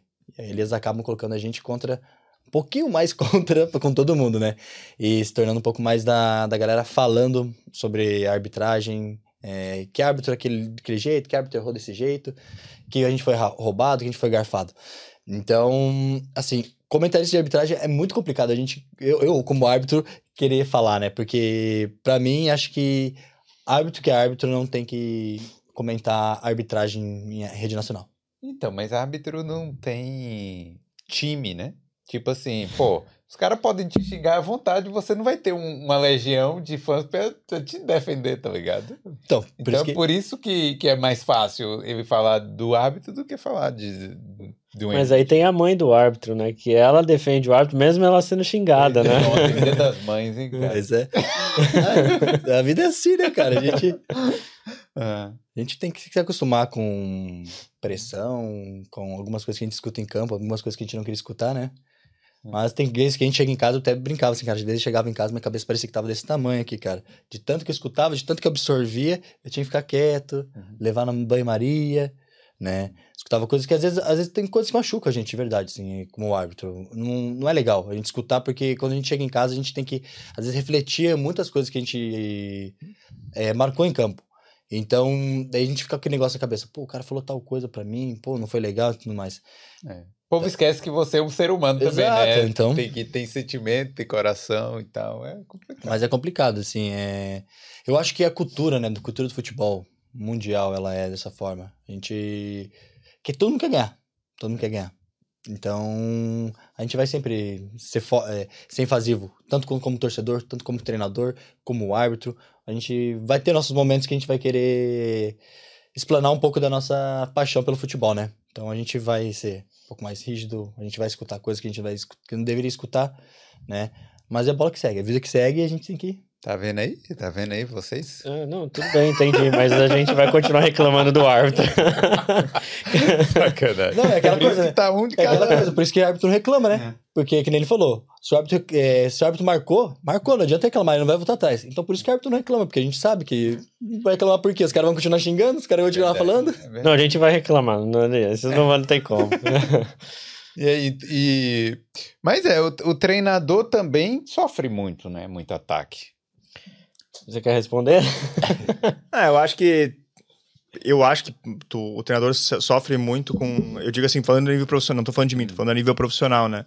É, sofre, sofre ataque, porque, que nem a gente falou antes da questão de demissão, né? O treinador, teoricamente, é o responsável pelo time. Ele que, que faz a tática, que faz os treinamentos, que com a comissão técnica dele, né? É o responsável se perder. Se É, ganhar, é. não. Se ganhar, é o jogador. Mas tá? Ele, ele depende do- dos atletas também fazendo aquilo que ele tá passando, depende da qualidade dos atletas, é, depende da. Tem atleta que é muito. tem a vaidade do atleta, né? Que não tá jogando, não tá jogando a posição que quer. Então tudo isso conta também, né? Pro, na, na cobrança em cima do treinador, né? Isso eu digo a nível profissional, né? Falando a nível profissional. Por isso que esses caras são tão é, turrão, né? Os treinadores. É, porque às vezes vai mal-humorado pra entrevista, dá patada nos caras, né? E tudo mais, mas. O português, lá teve um português que dá uma patada aí no jornalista aí lá no Brasil, mas isso não sei se faz tempo, vai ver. Mas os caras, não- é, o técnico europeu não consegue se acostumar com o jeito brasileiro não de reclamar das coisas. É, acho que só os portugueses, porque os portugueses também são É, mal-humorados. É, mas é, então, e vocês querem isso? Querem ser técnicos mesmo? Ah, estamos tentando aí, né? Estamos estudando, né, primeiramente, para poder se, se qualificar. É, acho que a gente, sei lá, jogamos bola a vida inteira em escolinha, em campeonatos amadores e tudo mais ali. Tu tem um certo conhecimento, não é um conhecimento muito grande como se tivesse jogado no futebol profissional, mas por ter jogado, por ter vivenciado essa coisa de categoria de base, de campeonatos e também por torcer, por sempre se apaixonar por futebol, né? Digo por mim. É, então acho que tu tem um um certo conhecimento. Agora, dentro do. Tem que estudar também, tu tem que se aprimorar, tu tem que conhecer outras coisas, outras coisas que tu não viu, tu tem que ter algumas vivências, né? Tu tem que treinar também times. É que nem, por exemplo, eu treino agora né, o Sub-13, né? Tu não pode começar já lá em cima, porque tu tem que passar por esse, por esse Processo. processo, né? Pra até chegar no nível, no mais alto nível, né? Sub-13 do Bohemians. Bohemians, é. E, é, eu, eu espero que essa galera realmente tenha futuro aí no futebol aqui na Irlanda, né, cara? Porque tem que, cara, tem que crescer isso aqui. Tem que virar um, um, sabe, uma coisa mais, bem mais profissional. É, precisa criar, precisa que uma estrutura melhor seja criada, né? Inclusive com a participação da Federação Irlandesa, né? Hoje a Federação Irlandesa, pelo que a gente vê, não, não ajuda tantos clubes, né? É. Até premia- a premiação do campeonato irlandês é muito baixa. O campeão do campeonato irlandês vai ganhar o quê? 120 mil euros? O- campeão. Enquanto time. É, time. o campeão. Hum. No Brasil, por exemplo, o campeão brasileiro, o que é 50 milhões, 30 e poucos milhões. só de premiação. Aqui é 120 mil euros. E é uma premiação que 10 anos atrás era maior. Então eles Como assim? diminuíram. É, é. A Federação Irlandesa, até dois, três anos atrás, teve um caso gigantesco aí que foi descobrido de corrupção. É, o ex-presidente, o presidente da época, desviou milhões de euros. Deixou a Federação Irlandesa numa situação caótica. Então, hoje, mais assim, ah, o, o futebol já não é forte. A Federação Irlandesa também não é uma federação, vamos dizer assim, forte também, que ajuda os clubes, que investe. Os clubes têm que buscar eh, todo, todo ah, de todas as formas, da forma que possível, conseguir dinheiro, parceiros para fazer as coisas. O que deve- eles já devem fazer por natureza, mas eles não têm a Federação Irlandesa dando suporte também para eles. É. É, e hoje o orçamento dos clubes aqui da Irlanda é muito baixo. É, por exemplo, é, é, é, o Shamrock Rovers, o ano passado, jogou a Conference League. Só, só das fases para chegar na fase de grupos da Conference League, mais ou menos 4 milhões de euros o Shamrock Rovers ganhou. Hum. Esses 4 milhões de euros, antes de começar a fase de grupos, já era maior do que toda a arrecadação do ano anterior, Caramba. que tinha sido 3 milhões e 900, um pouquinho menor Hum. mas aí mais o dinheiro que ia ganhar por jogo da, da Conference League. Então, por exemplo, o- você te- pega clubes aqui, já teve clube, o, o Finn Harps, que hoje está na segunda divisão, mas em 2019 estava na primeira divisão. O orçamento do clube era de 600 mil euros. É, não dá pra pagar muita coisa assim, É. né? De um- uma equipe grande É, e tal. e não tem. A Federação Irlandesa não é uma federação que é, é, ajuda os clubes. Você não cria. Ajudar no sentido de melhor, melhorar premiações, é, ajudar no desenvolvimento dos clubes, no sentido de é, é, criar alguma estrutura, é, é, auxiliar os clubes na, na busca, talvez, por parceiros, porque a Federação Irlandesa tem ah, bons parceiros. Ah, os, nos clubes, a grande parte da, da diretoria dos clubes são formados por torcedores. Hum. São pessoas que estão lá voluntárias, que estão dando tempo pro clube. Então você vê que até dentro dos clubes não tem. Você vai ter o CEO do clube, talvez o presidente do clube que vai ganhar um salário. Mas o resto, a grande maioria, se não, se não todos, eh, os diretores e tudo mais, são pessoas voluntárias. É, Então, como você cresce futebol dessa é forma? verdade. Tem que profissionalizar mais mesmo. E, e você, Germano, você consegue se manter só com a arbitragem aqui na Irlanda? Não. Eu acho que tanto para mim quanto para eles que estão nessa área do, do esporte, a gente tem que passar pelo começo do início para que a gente no futuro sim consiga almejar isso aí. Mas hoje não consigo viver da arbitragem como eu vivia no Brasil, né? Sim. Como eu atuava somente como árbitro. Aqui a gente tem que ter nossos outros empregos. Eu acho que a gente coloca nesse balaio até os jogadores, né? Jogadores de ligas mais ama- ama- é, amadoras ou ligas menores, tipo segunda divisão do irlandês. É, é necessário sempre ter o segundo trabalho para poder se manter. Mas acredito que no futuro próximo, uma situação crescendo aqui, se conseguindo pegar tipo, uma primeira divisão, alguma situação assim, acredito que possa ser que você consiga, é, não vamos dizer sobreviver como eu sobrevivia somente da arbitragem no Brasil, mas que seja um, um pedaço da minha renda é, importantíssimo para poder o- meus gastos é, mensais, né? Porque acho que muito difícil ó, a Irlanda em si, se a gente está conversando sobre a questão de estruturação de futebol, acho muito difícil chegar e falar que não, a estrutura do, da arbitragem irlandesa é boa. Não é, né? Acho que a prova disso é o curso deles. O curso deles é totalmente online, é um EAD. Hum. Então, qualquer um pode fazer lá, paga lá a inscrição, faz o EAD e tá apto para poder atuar nas ligas menores ali. E claro, depois quando você vai subindo, daí você vai ter tendo teus testes para poder fazer a, a parte de, na parte profissional, né, quando você vai se profissionalizar. Mas o início ali é um curso EADzinho que você faz. Então a gente já vê essa diferença no Brasil. No Brasil, para a gente poder atuar na federação, mesmo que seja em ligas de. Ligas não, é categorias menores de, de criança de sub-13, sub-15, é necessário você fazer o curso de sete meses. A gente tem, dentro do curso, a gente tem parte de regra, parte de pilar físico, São sete meses ali. São sete meses. Presencial? presencial. Sete meses, sábado e domingo eu fazia. Defesa pessoal. De- defesa pessoal, luta. É, o jiu-jitsu aí tem mesmo, né? Não tem, não tem defesa pessoal, mas Mas seria bom, Seria é, bom, né? importante, né? seria bom igual faz na polícia, né? Que o galera faz aquela instrumentação, né? Pelo menos instrumentação. Não tem o Proerd lá? Isso. Pô, igual quando eu fiz na faculdade, né? Salvamento aquático, que a gente aprendia quando ia salvar a pessoa na água, pra fazer o, o sudô aquático, né? Pra quando a pessoa vinha desesperada de segurar. Acho que seria importante, essa é uma ideia boa pro cara fazer no Brasil. É colocar instrumental da, de jiu-jitsu pra galera conseguir se desvencilhar do, de um golpe do cara. É, tem que ter curso de tudo aí pra se defender, porque a gente nunca sabe, né? Então a gente vive por sete meses fazendo toda essa parte, cara. É, até parte é, psicológica a gente faz dentro do curso. A gente tem aula de psicologia pra ir poder entender e tudo mais, porque querendo ou não, você tem que estar com a cabeça boa pra poder atuar dentro de uma partida. É, que nem tu falou, né? Os caras vão te xingar ali o domingo inteiro. E tu vai chegar em casa, cabeça de, pô, me chamaram disso, daquilo. Tu pode até, na hora, pensar assim, ah, é do jogo, os caras estão me xingando por, por xingar, né? Mas, é, querendo ou não, às vezes pega alguma vezes- coisa ali e tudo mais. É, às vezes tá com uma coisa não tá tão legal na cabeça ali, você escuta a pessoa falando, às vezes dá, toca aquele momento teu ali. Então, no Brasil a gente tem sete meses, cara, de curso pra poder fazer. E ainda quando você termina o curso, você tem que fazer uma prova teórica, né? Porque você já vai ter todos os módulos, você tem que fazer uma prova teórica. Mas termina o curso, tem que fazer uma prova teórica de tudo que você aprendeu e mais um teste físico, que daí você tem que ir lá fazer toda a parte física para que você esteja apto a entrar para a federação. Então, acho que tanto para arbitragem aqui vai, também vai demorar um tempo para poder ser desenvolvida, é, para ser vista, para ser vista como importante, né? Porque não é todo mundo que quer ser árbitro, não é todo mundo que quer assumir essa missão. Então, acho que vai demorar um tempo a mais para a gente poder falar, vou viver somente de arbitragem aqui na, na, na Irlanda ou na Europa. Só um... Mas, né, mas na Europa, assim, fora da Irlanda, o mercado seria maior também, fosse o caso aí. Olha, é...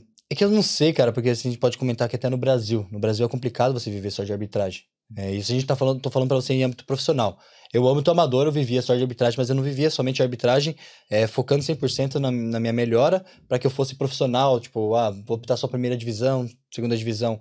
É, a gente tá falando que árbitros que somente vivem de arbitragem hoje no Brasil, que tem um dinheiro, uma renda legal, são árbitros que fazem uma primeira divisão e olhe lá, né? Sempre às vezes tem que ter uma segunda renda, porque se acontecer qualquer fatalidade, ele tem que ter alguma coisa para poder manter a renda dele dentro de casa, né? Porque as contas não vão parar, né? Ele vai estar machucado, não tá fazendo jogo, mas as contas não vão parar.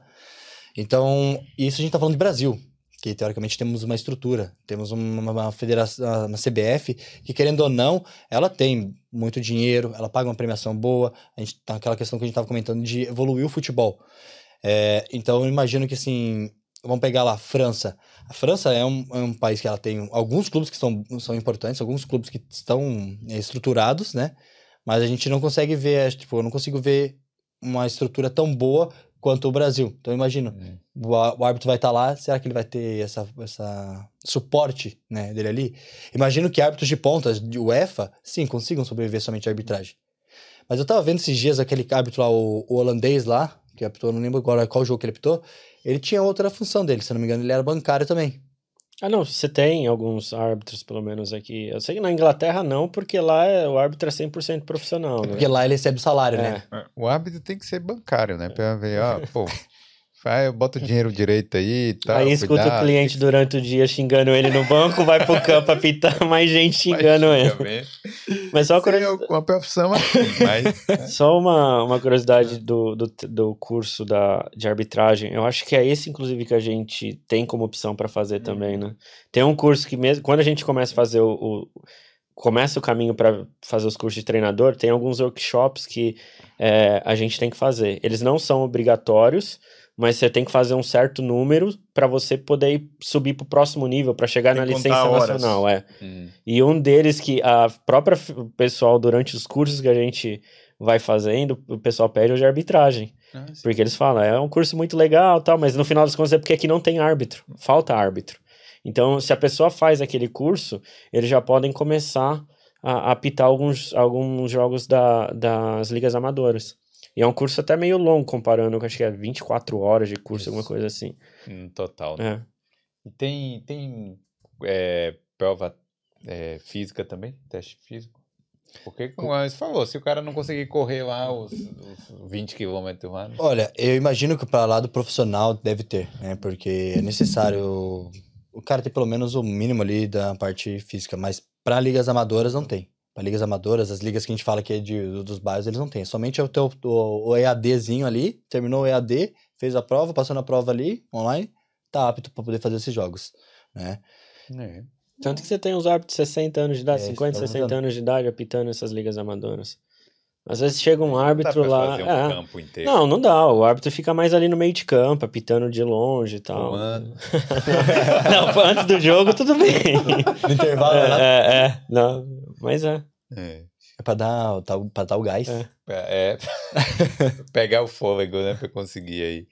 E aí aqui você apita os jogos dos, dos brasileiros e, e os outros também aí, Tem né, alguns galera? gringos que eu apito, né? Que é de... Pega pessoal polonês, romeno, lituano, Moldova. Aí tem alguns eh, espanhóis que api- jogam também. Tem até pessoal chileno que jogam nesse campeonato aí que eu também, que eu, de mais gringo, né, que eu apito, né? Então, basicamente são esses dois campeonatos hoje que eu tô atuando, né? Qual é que mais se reclama? O brasileiro mesmo? Depende da partida, depende do time. Depende. Tem alguns, tem alguns times eh, do leste europeu que se, que se, eh, se equivalem aos times brasileiros. Aham, Tem, que reclamação, né? Só que, pra mim, é pior apitar o brasileiro, porque o brasileiro eu entendo. o, o leste europeu, às vezes, eles começam a falar na língua deles, é, e aí eu não entendo.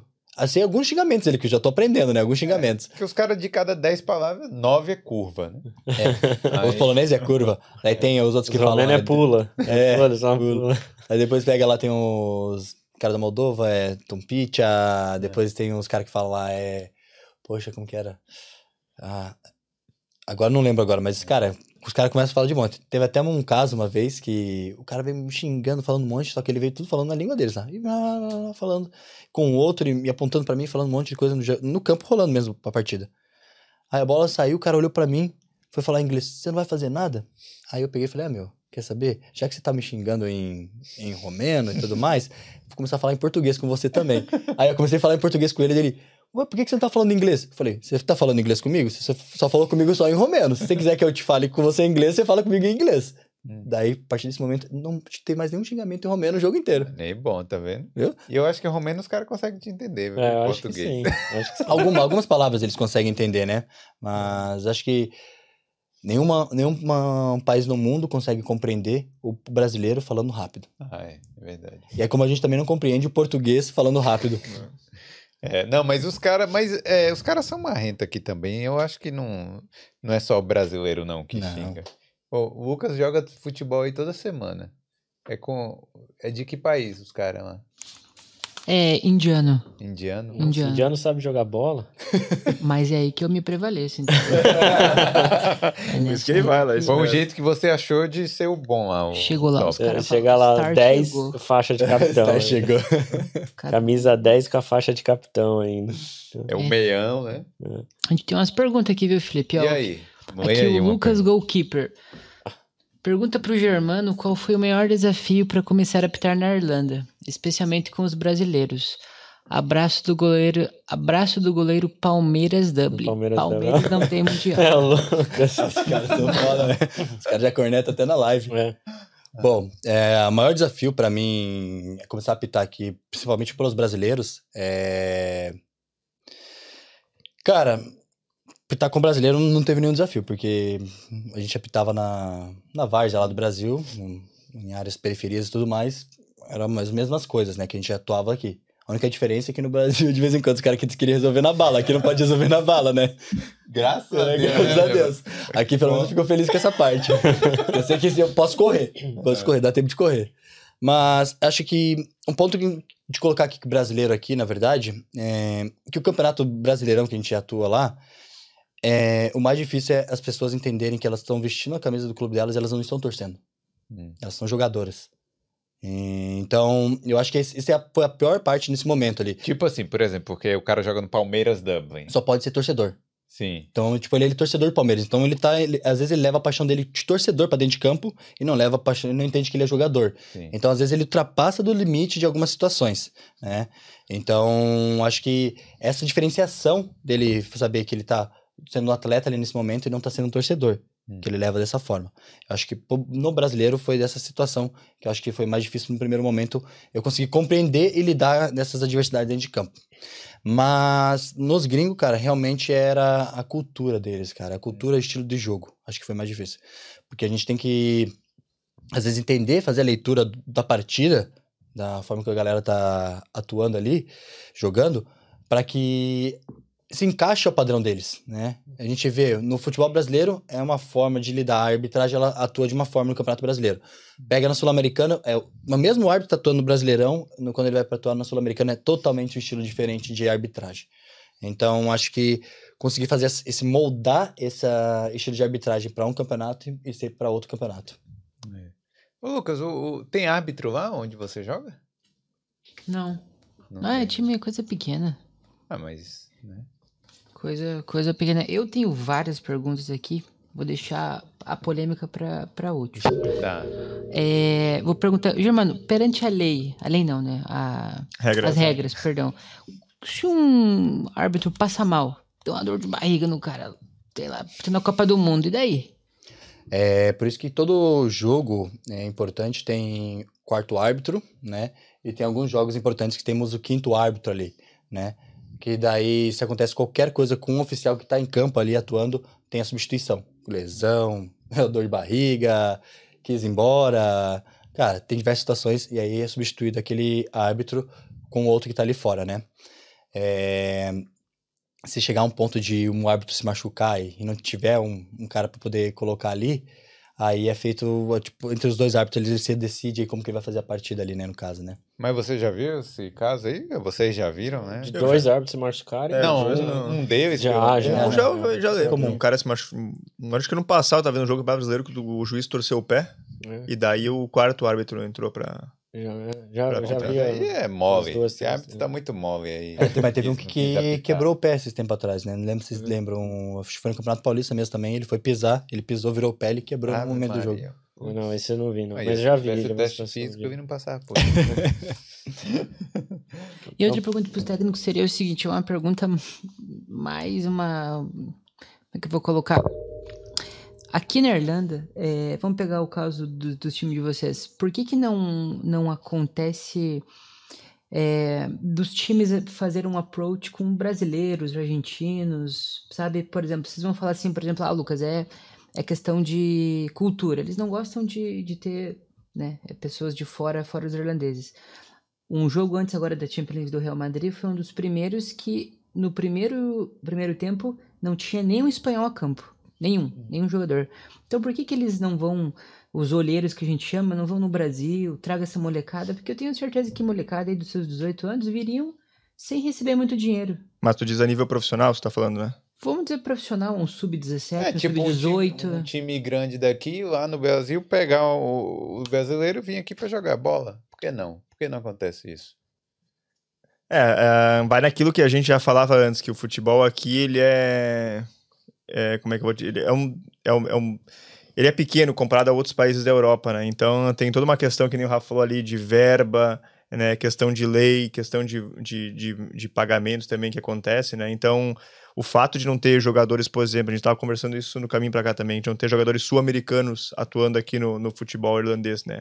É, e brasileiros também, né? Tem um brasileiro só que atua no Finn Harp, na segunda divisão, que ele tem o passaporte Norueguês. norueguês. Então aqui também o que acontece é que o- o- os clubes normalmente dão preferência para contratar jogadores que tenham a, a cidadania europeia. Porque, por questão de visto, porque os clubes dificilmente eles emitem um visto de trabalho para um jogador. A não ser que o cara seja um fenômeno e coisa e tal, mas a maioria dos jogadores que tu vai ver aqui são é, irlandeses, escoceses, ingleses, é, ou jogadores com dupla cidadania, né? E dos jogadores brasileiros bons, que poderiam jogar no nível profissional, né, quase ninguém tem a dupla cidadania, né?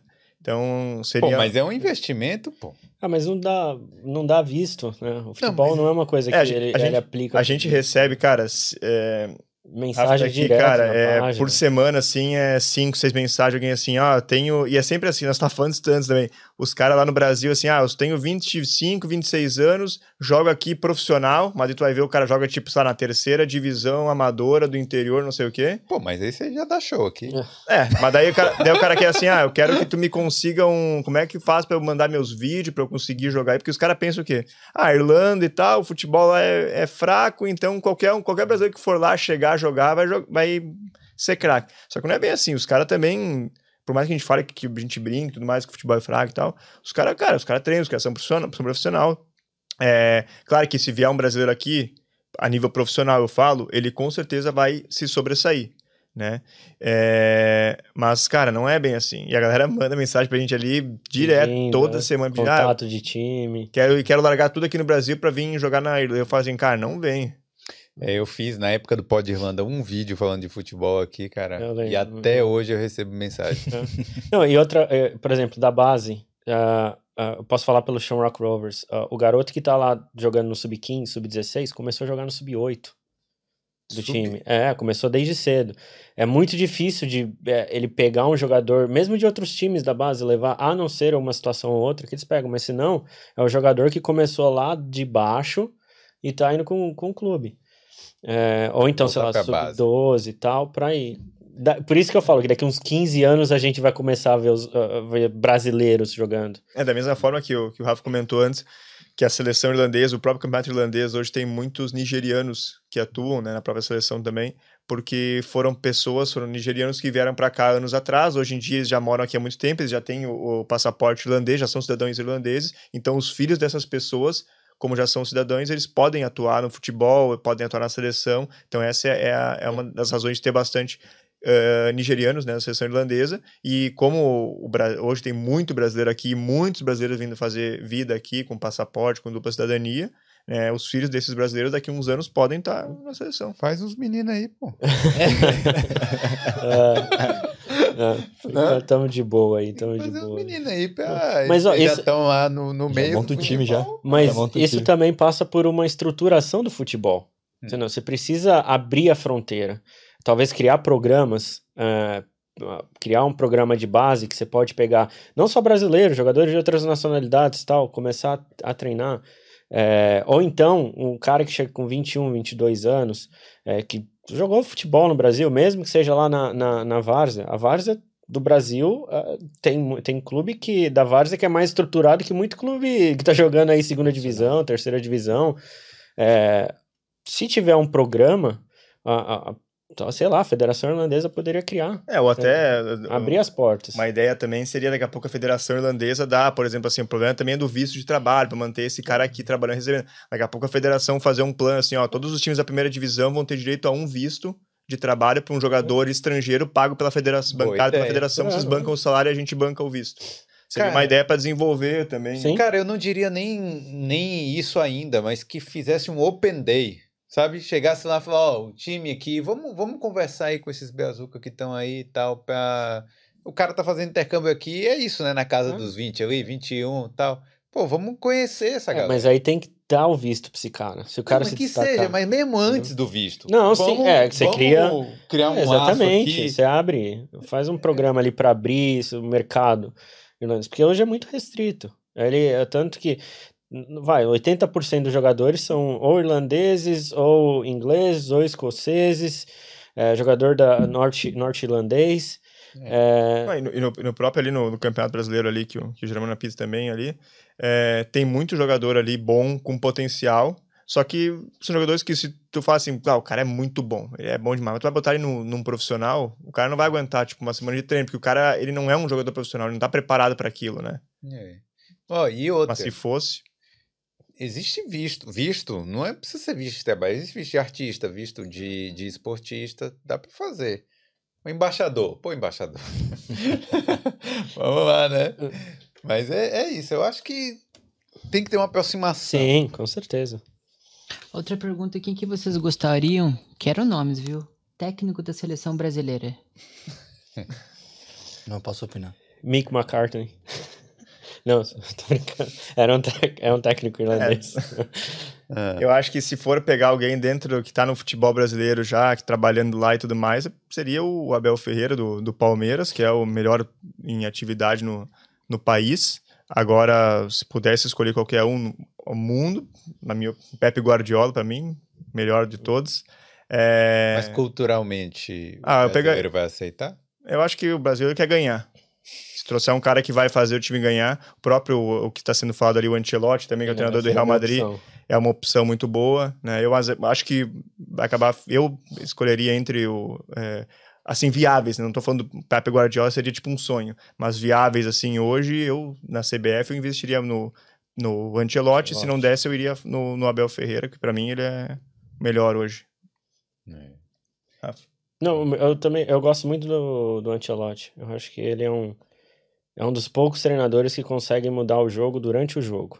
Ele Ah, tem próprio uma José visão... Mourinho também, um É, bom treinador. bom, ele tem uma visão tática muito, muito fora do normal. É, e no Brasil, com certeza, também seria o Abel Ferreira. Não vejo outro treinador assim que poderia assumir a seleção. O Brasil tá precisando ganhar mesmo, né? É, Por isso que eu Ganhar falei, qualquer Copa. um que tu botar ali que faça o time ganhar, ele vai aceitar. Pô, triste, hein? Não, porque eu lembro o Brasil ganhando. Pô, 94 foi a primeira vez que eu vi o Brasil ganhar. E aí, desde. É, aí 98. Oh, é de 98 foi a 2002. final, 2002 ganhou. É, Aí depois acho que nunca chegou nem na. Não, chegou na Chegou na semi em 2014. 2002 foi a última vez que o Foi. Brasil ganhou, né, cara? Coreia. É, Coreia, Japão. Coreia, Japão. É, nós 20 anos, estamos, né? não, você vê, 21 Era o que a gente tinha, pô. Era o futebol, agora nem isso, né? Tristeza não ter ganhado 2006. É. 2006 a gente tinha a melhor seleção que a gente teve nos últimos tempos. É, no Em- papel Em, foi. papel. É, mas papel não. É. né? Felizmente, né? Pô, tristeza. É. O quadrado mágico. Eu não lembro não da de 2006, pra ser sincero. Mas e aí, diga aí, Lucas. Tem alguma pergunta? Perguntaram aqui, Sandrine Santos, qual é o árbitro mais respeitado no momento aqui no Brasil?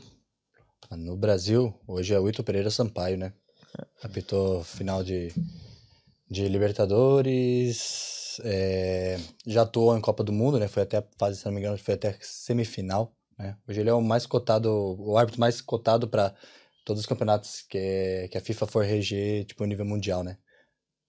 E árbitros têm ídolos também? Você tem ídolos lá? Oh, pô, o cara é. De arbitragem? Sim. Cara, é, eu respeito muito e gosto muito do estilo de arbitragem do meu padrinho de arbitragem, né? Que tá, todo árbitro, quando se forma, ele tem um padrinho, né? E pra mim é o Rafael Trace. né?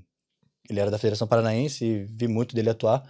Pra mim, hoje ele... Quando eu comecei a atuar, tipo, foi um espelho pra mim dentro da arbitragem, né? Ah, hoje eu acredito muito que a gente tá vindo com uma safra de jovens ah, árbitros novos no Brasil, que são fortes. É, alguns que estavam é, se formaram junto comigo estão atuando, estão crescendo muito, né? É, e acredito bastante no, no potencial desses rapazes que estavam comigo nessa época também, neste momento. É. Os treinadores não, não têm árbitros ídolos. Ah, Não pergunte sobre Tanto árbitro, faz, né? não, porque. Só quero que eles façam o trabalho deles certinho. É, só isso, né? Só faz seu A trabalho. gente não né? pode dar nome, porque vai que um dia um desses árbitros tá pitando o jogo, aí não dá certo. Torço pelo sucesso de todos. Todos, é. É verdade, muito em cima do muro.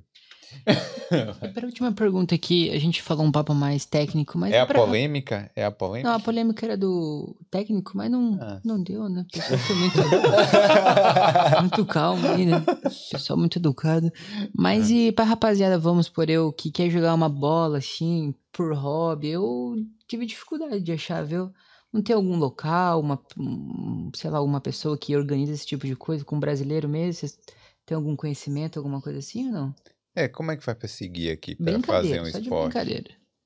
Cara, eu quando, eu quando eu cheguei aqui na Irlanda, no início de 2017, eu lembro que tinha um, no- um grupo no Facebook que era. Que era ah, eu não vou lembrar agora, mas era de um rapaz que organizava, e ele tinha uma pelada todo sábado, domingo, não lembro. Que era no Farville, que era bem grande, tinha, cara, tinha umas 40 pessoas, era bem organizado. E era mais pelada, né? Que nem ele falou ali pra, pra brincar, pra dar uma corridinha e tudo mais, né? Porque a nível já competitivo, daí tem os times aí, a maioria dos, dos times, né, brasileiro tem os seus times de torcida aí, que dá pra galera entrar em contato pra tentar fazer um teste ali, porque tem bastante gente, né? Ou até treinar É, só. tipo, também até, ou até só treinar pra dar uma, uma corrida. É, mas normalmente no Facebook, ali, eu vejo às vezes em grupos ali, o pessoal postando, ah, tem jogo, uma pelada pra rolar aí e tal, alguém sempre comenta, né? Mas, Eu, mas é difícil mesmo. eu acho que pra parte. Porque pra quem tá visando querer jogar mesmo, assim, campeonatos, essas coisas, acho que o futsal é mais fácil de conseguir Sim. encaixar aqui pra poder jogar, né, times, né? A gente viu esse fim de semana aí o Blue Magic, né? O time futsal foi campeão irlandês, da Copa Irlandesa, e grande maioria do time é formado por brasileiros. Vão jogar Champions League de futsal agora. Então, é uma diferença um pouco do campo, né? Que o campo é um pouco difícil a galera conseguir entrar, né? Por causa da questão do visto e tudo mais. Já o futsal, ele consegue entrar de uma forma mais tranquila. Futsal é bom que não é tão frio, né? Coberto, pelo menos. né? jogar, Coberto. jogar né? do lado de fora aqui é complicado, né? É. Pega neve e tudo mais.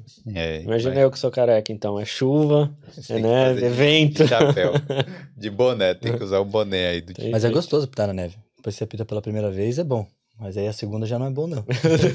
Não, mas peraí, mas a neve aqui é um dia no ano, pô. Não, é depende da, da- Ah, não, sim, mas aqui, pra cá mais- neva, né? É. Aqui nessa região. Mas Sim. pro centro não- já, a neve na hora que tá no chão virou água já, né? Porque normalmente os jogos acontecem, né? Jogos desse campeonato, o pessoal coloca muito jogo lá em Blanchardstown, que é a região mais afastada tudo mais. Então lá, normalmente, quando tem a neve, lá acontece neve. Não é igual o centro de, de Dublin. É, mas aí a bola branca da neve. Tem que ser laranja, Tem né? que ser laranja. É igual, é igual o Bomba Pet, né? Usar uma bola laranja. Bola laranja. É, é- é isso aí então. Beleza? É, esqueci de falar de alguma coisa. A gente volta numa próxima. É. né? Da gente- acho que a gente falou bastante coisa aqui, até foi. Pô, bacana. galera, obrigado então aí por, por terem vindo aí de novo, né? E o Germano aí pela primeira vez. É, a gente tem um podcast também que falou, já destrinchou bastante de como funciona o futebol irlandês. Vocês dois têm muito conhecimento aí de como é a liga e os times e tudo mais. Então, acho que quem gosta mesmo do assunto é bom também assistir aquele podcast que está bem detalhado, não é isso? É, É, no momento a gente está um pouco parado com o podcast, justamente porque a gente está tá fazendo os cursos da Federação Irlandesa, inclusive a gente vai começar um agora no final do mês, é, um novo, né? É, e ao mesmo tempo nós estamos trabalhando nos times e tudo mais. Não, a gente, a gente pretende voltar logo. Hum. É só uma questão que no momento está um pouquinho complicado. Também mudei de casa, estou mais afastado. Antes eu era vizinho dele. Aí ele fazia muito barulho, eu decidi mudar. É, mas a gente pretende voltar assim com, com o podcast. É isso aí. E o Germano também está aqui, árbitro na Irlanda, não é isso? No Isso, Insta, árbitro na Irlanda. É, quem tiver querendo é, ter a coragem de fazer, de ser um árbitro aqui, é, quiser me procurar, me procura lá no meu Instagram, árbitro na Irlanda. Estamos precisando bastante de árbitro aqui. Eu tenho alguns campeonatos já que eu tô atuando, é, mas eu quero sair um pouco, né? que Quero dar uma relaxada na cabeça, tô cansado, já tô ficando tão velho de tanto escutar xingamento. Então eu quero colocar uma pessoal novo para que viva um pouco também a experiência que eu tenho, para que viva um pouco da- dessa questão do intercâmbio, né? De vivenciar um pouco o futebol de uma forma diferente, né? Ser, ser atleta é uma forma que você vivencia o futebol, mas ser árbitro também é uma forma totalmente diferente. Então, quem tiver interesse, pode me chamar lá no Instagram lá, que daí a gente conversa, bate um papo, marca um café, para me explicar melhor como que funciona. Pra virar árbitro aí. Você tá ficando cabelo branco tanto ser xingado? Eu já perdi Barba cabelo já de branca, tanto tudo. xingar o árbitro. E é, esqueci de falar também, divulgar aí os canais aí de você, o Instagram e tal e tudo mais. É, a gente tem o Instagram, né? Futebol na Irlanda. Temos também o nosso canal no YouTube, né? O Futebol na Irlanda também. Tem bastante conteúdo lá, bastante conteúdo que até hoje é, é bastante visto, porque tá bem atualizado, né? Porque além a gente fazia bastante vídeo sobre o nosso podcast também, né? Comentando os jogos da rodada, mas a gente fez outros vídeos interessantes aí, como vir para cá estudar para ser treinador, né? Como tu pode vir para cá tentar uma oportunidade num, em algum clube de futsal, de, de futebol de campo, é, sobre curiosidades do futebol irlandês. Então tem bastante conteúdo bem legal lá no, no nosso canal do YouTube, Futebol na Irlanda, e no Instagram também como Futebol na Irlanda. É isso aí. Então é isso, galera. Obrigado aí. Ó, deixa eu só relembrar aí para vocês deixarem um like. Se não for inscrito ainda, aproveita e se inscreve, porque tem muitas histórias de brasileiros aqui na Irlanda, beleza? Ó, dia 8 de junho a gente vai ter o nosso evento lá no centro de Dublin, então não vai perder. Na verdade, assim, ó, os ingressos estão esgotados, mas talvez a gente consiga. Eu tô falando aí com a organização aí do evento para ver se a gente consegue abrir mais umas vagas, tá certo? Então, fica de olho aí. Eu tô priorizando sempre os ouvintes aqui do Boulder, quem escuta o podcast inteiro. Então, eu deixo para anunciar no Instagram depois. Então, eu anuncio aqui para ver a galera que, que escuta sempre. Tá certo? Então é isso aí. Valeu. Valeu. Valeu, valeu. obrigado. Manda um Valeu, salve obrigado. ali nessa câmera ali. Falou. Valeu. Valeu. Tchau.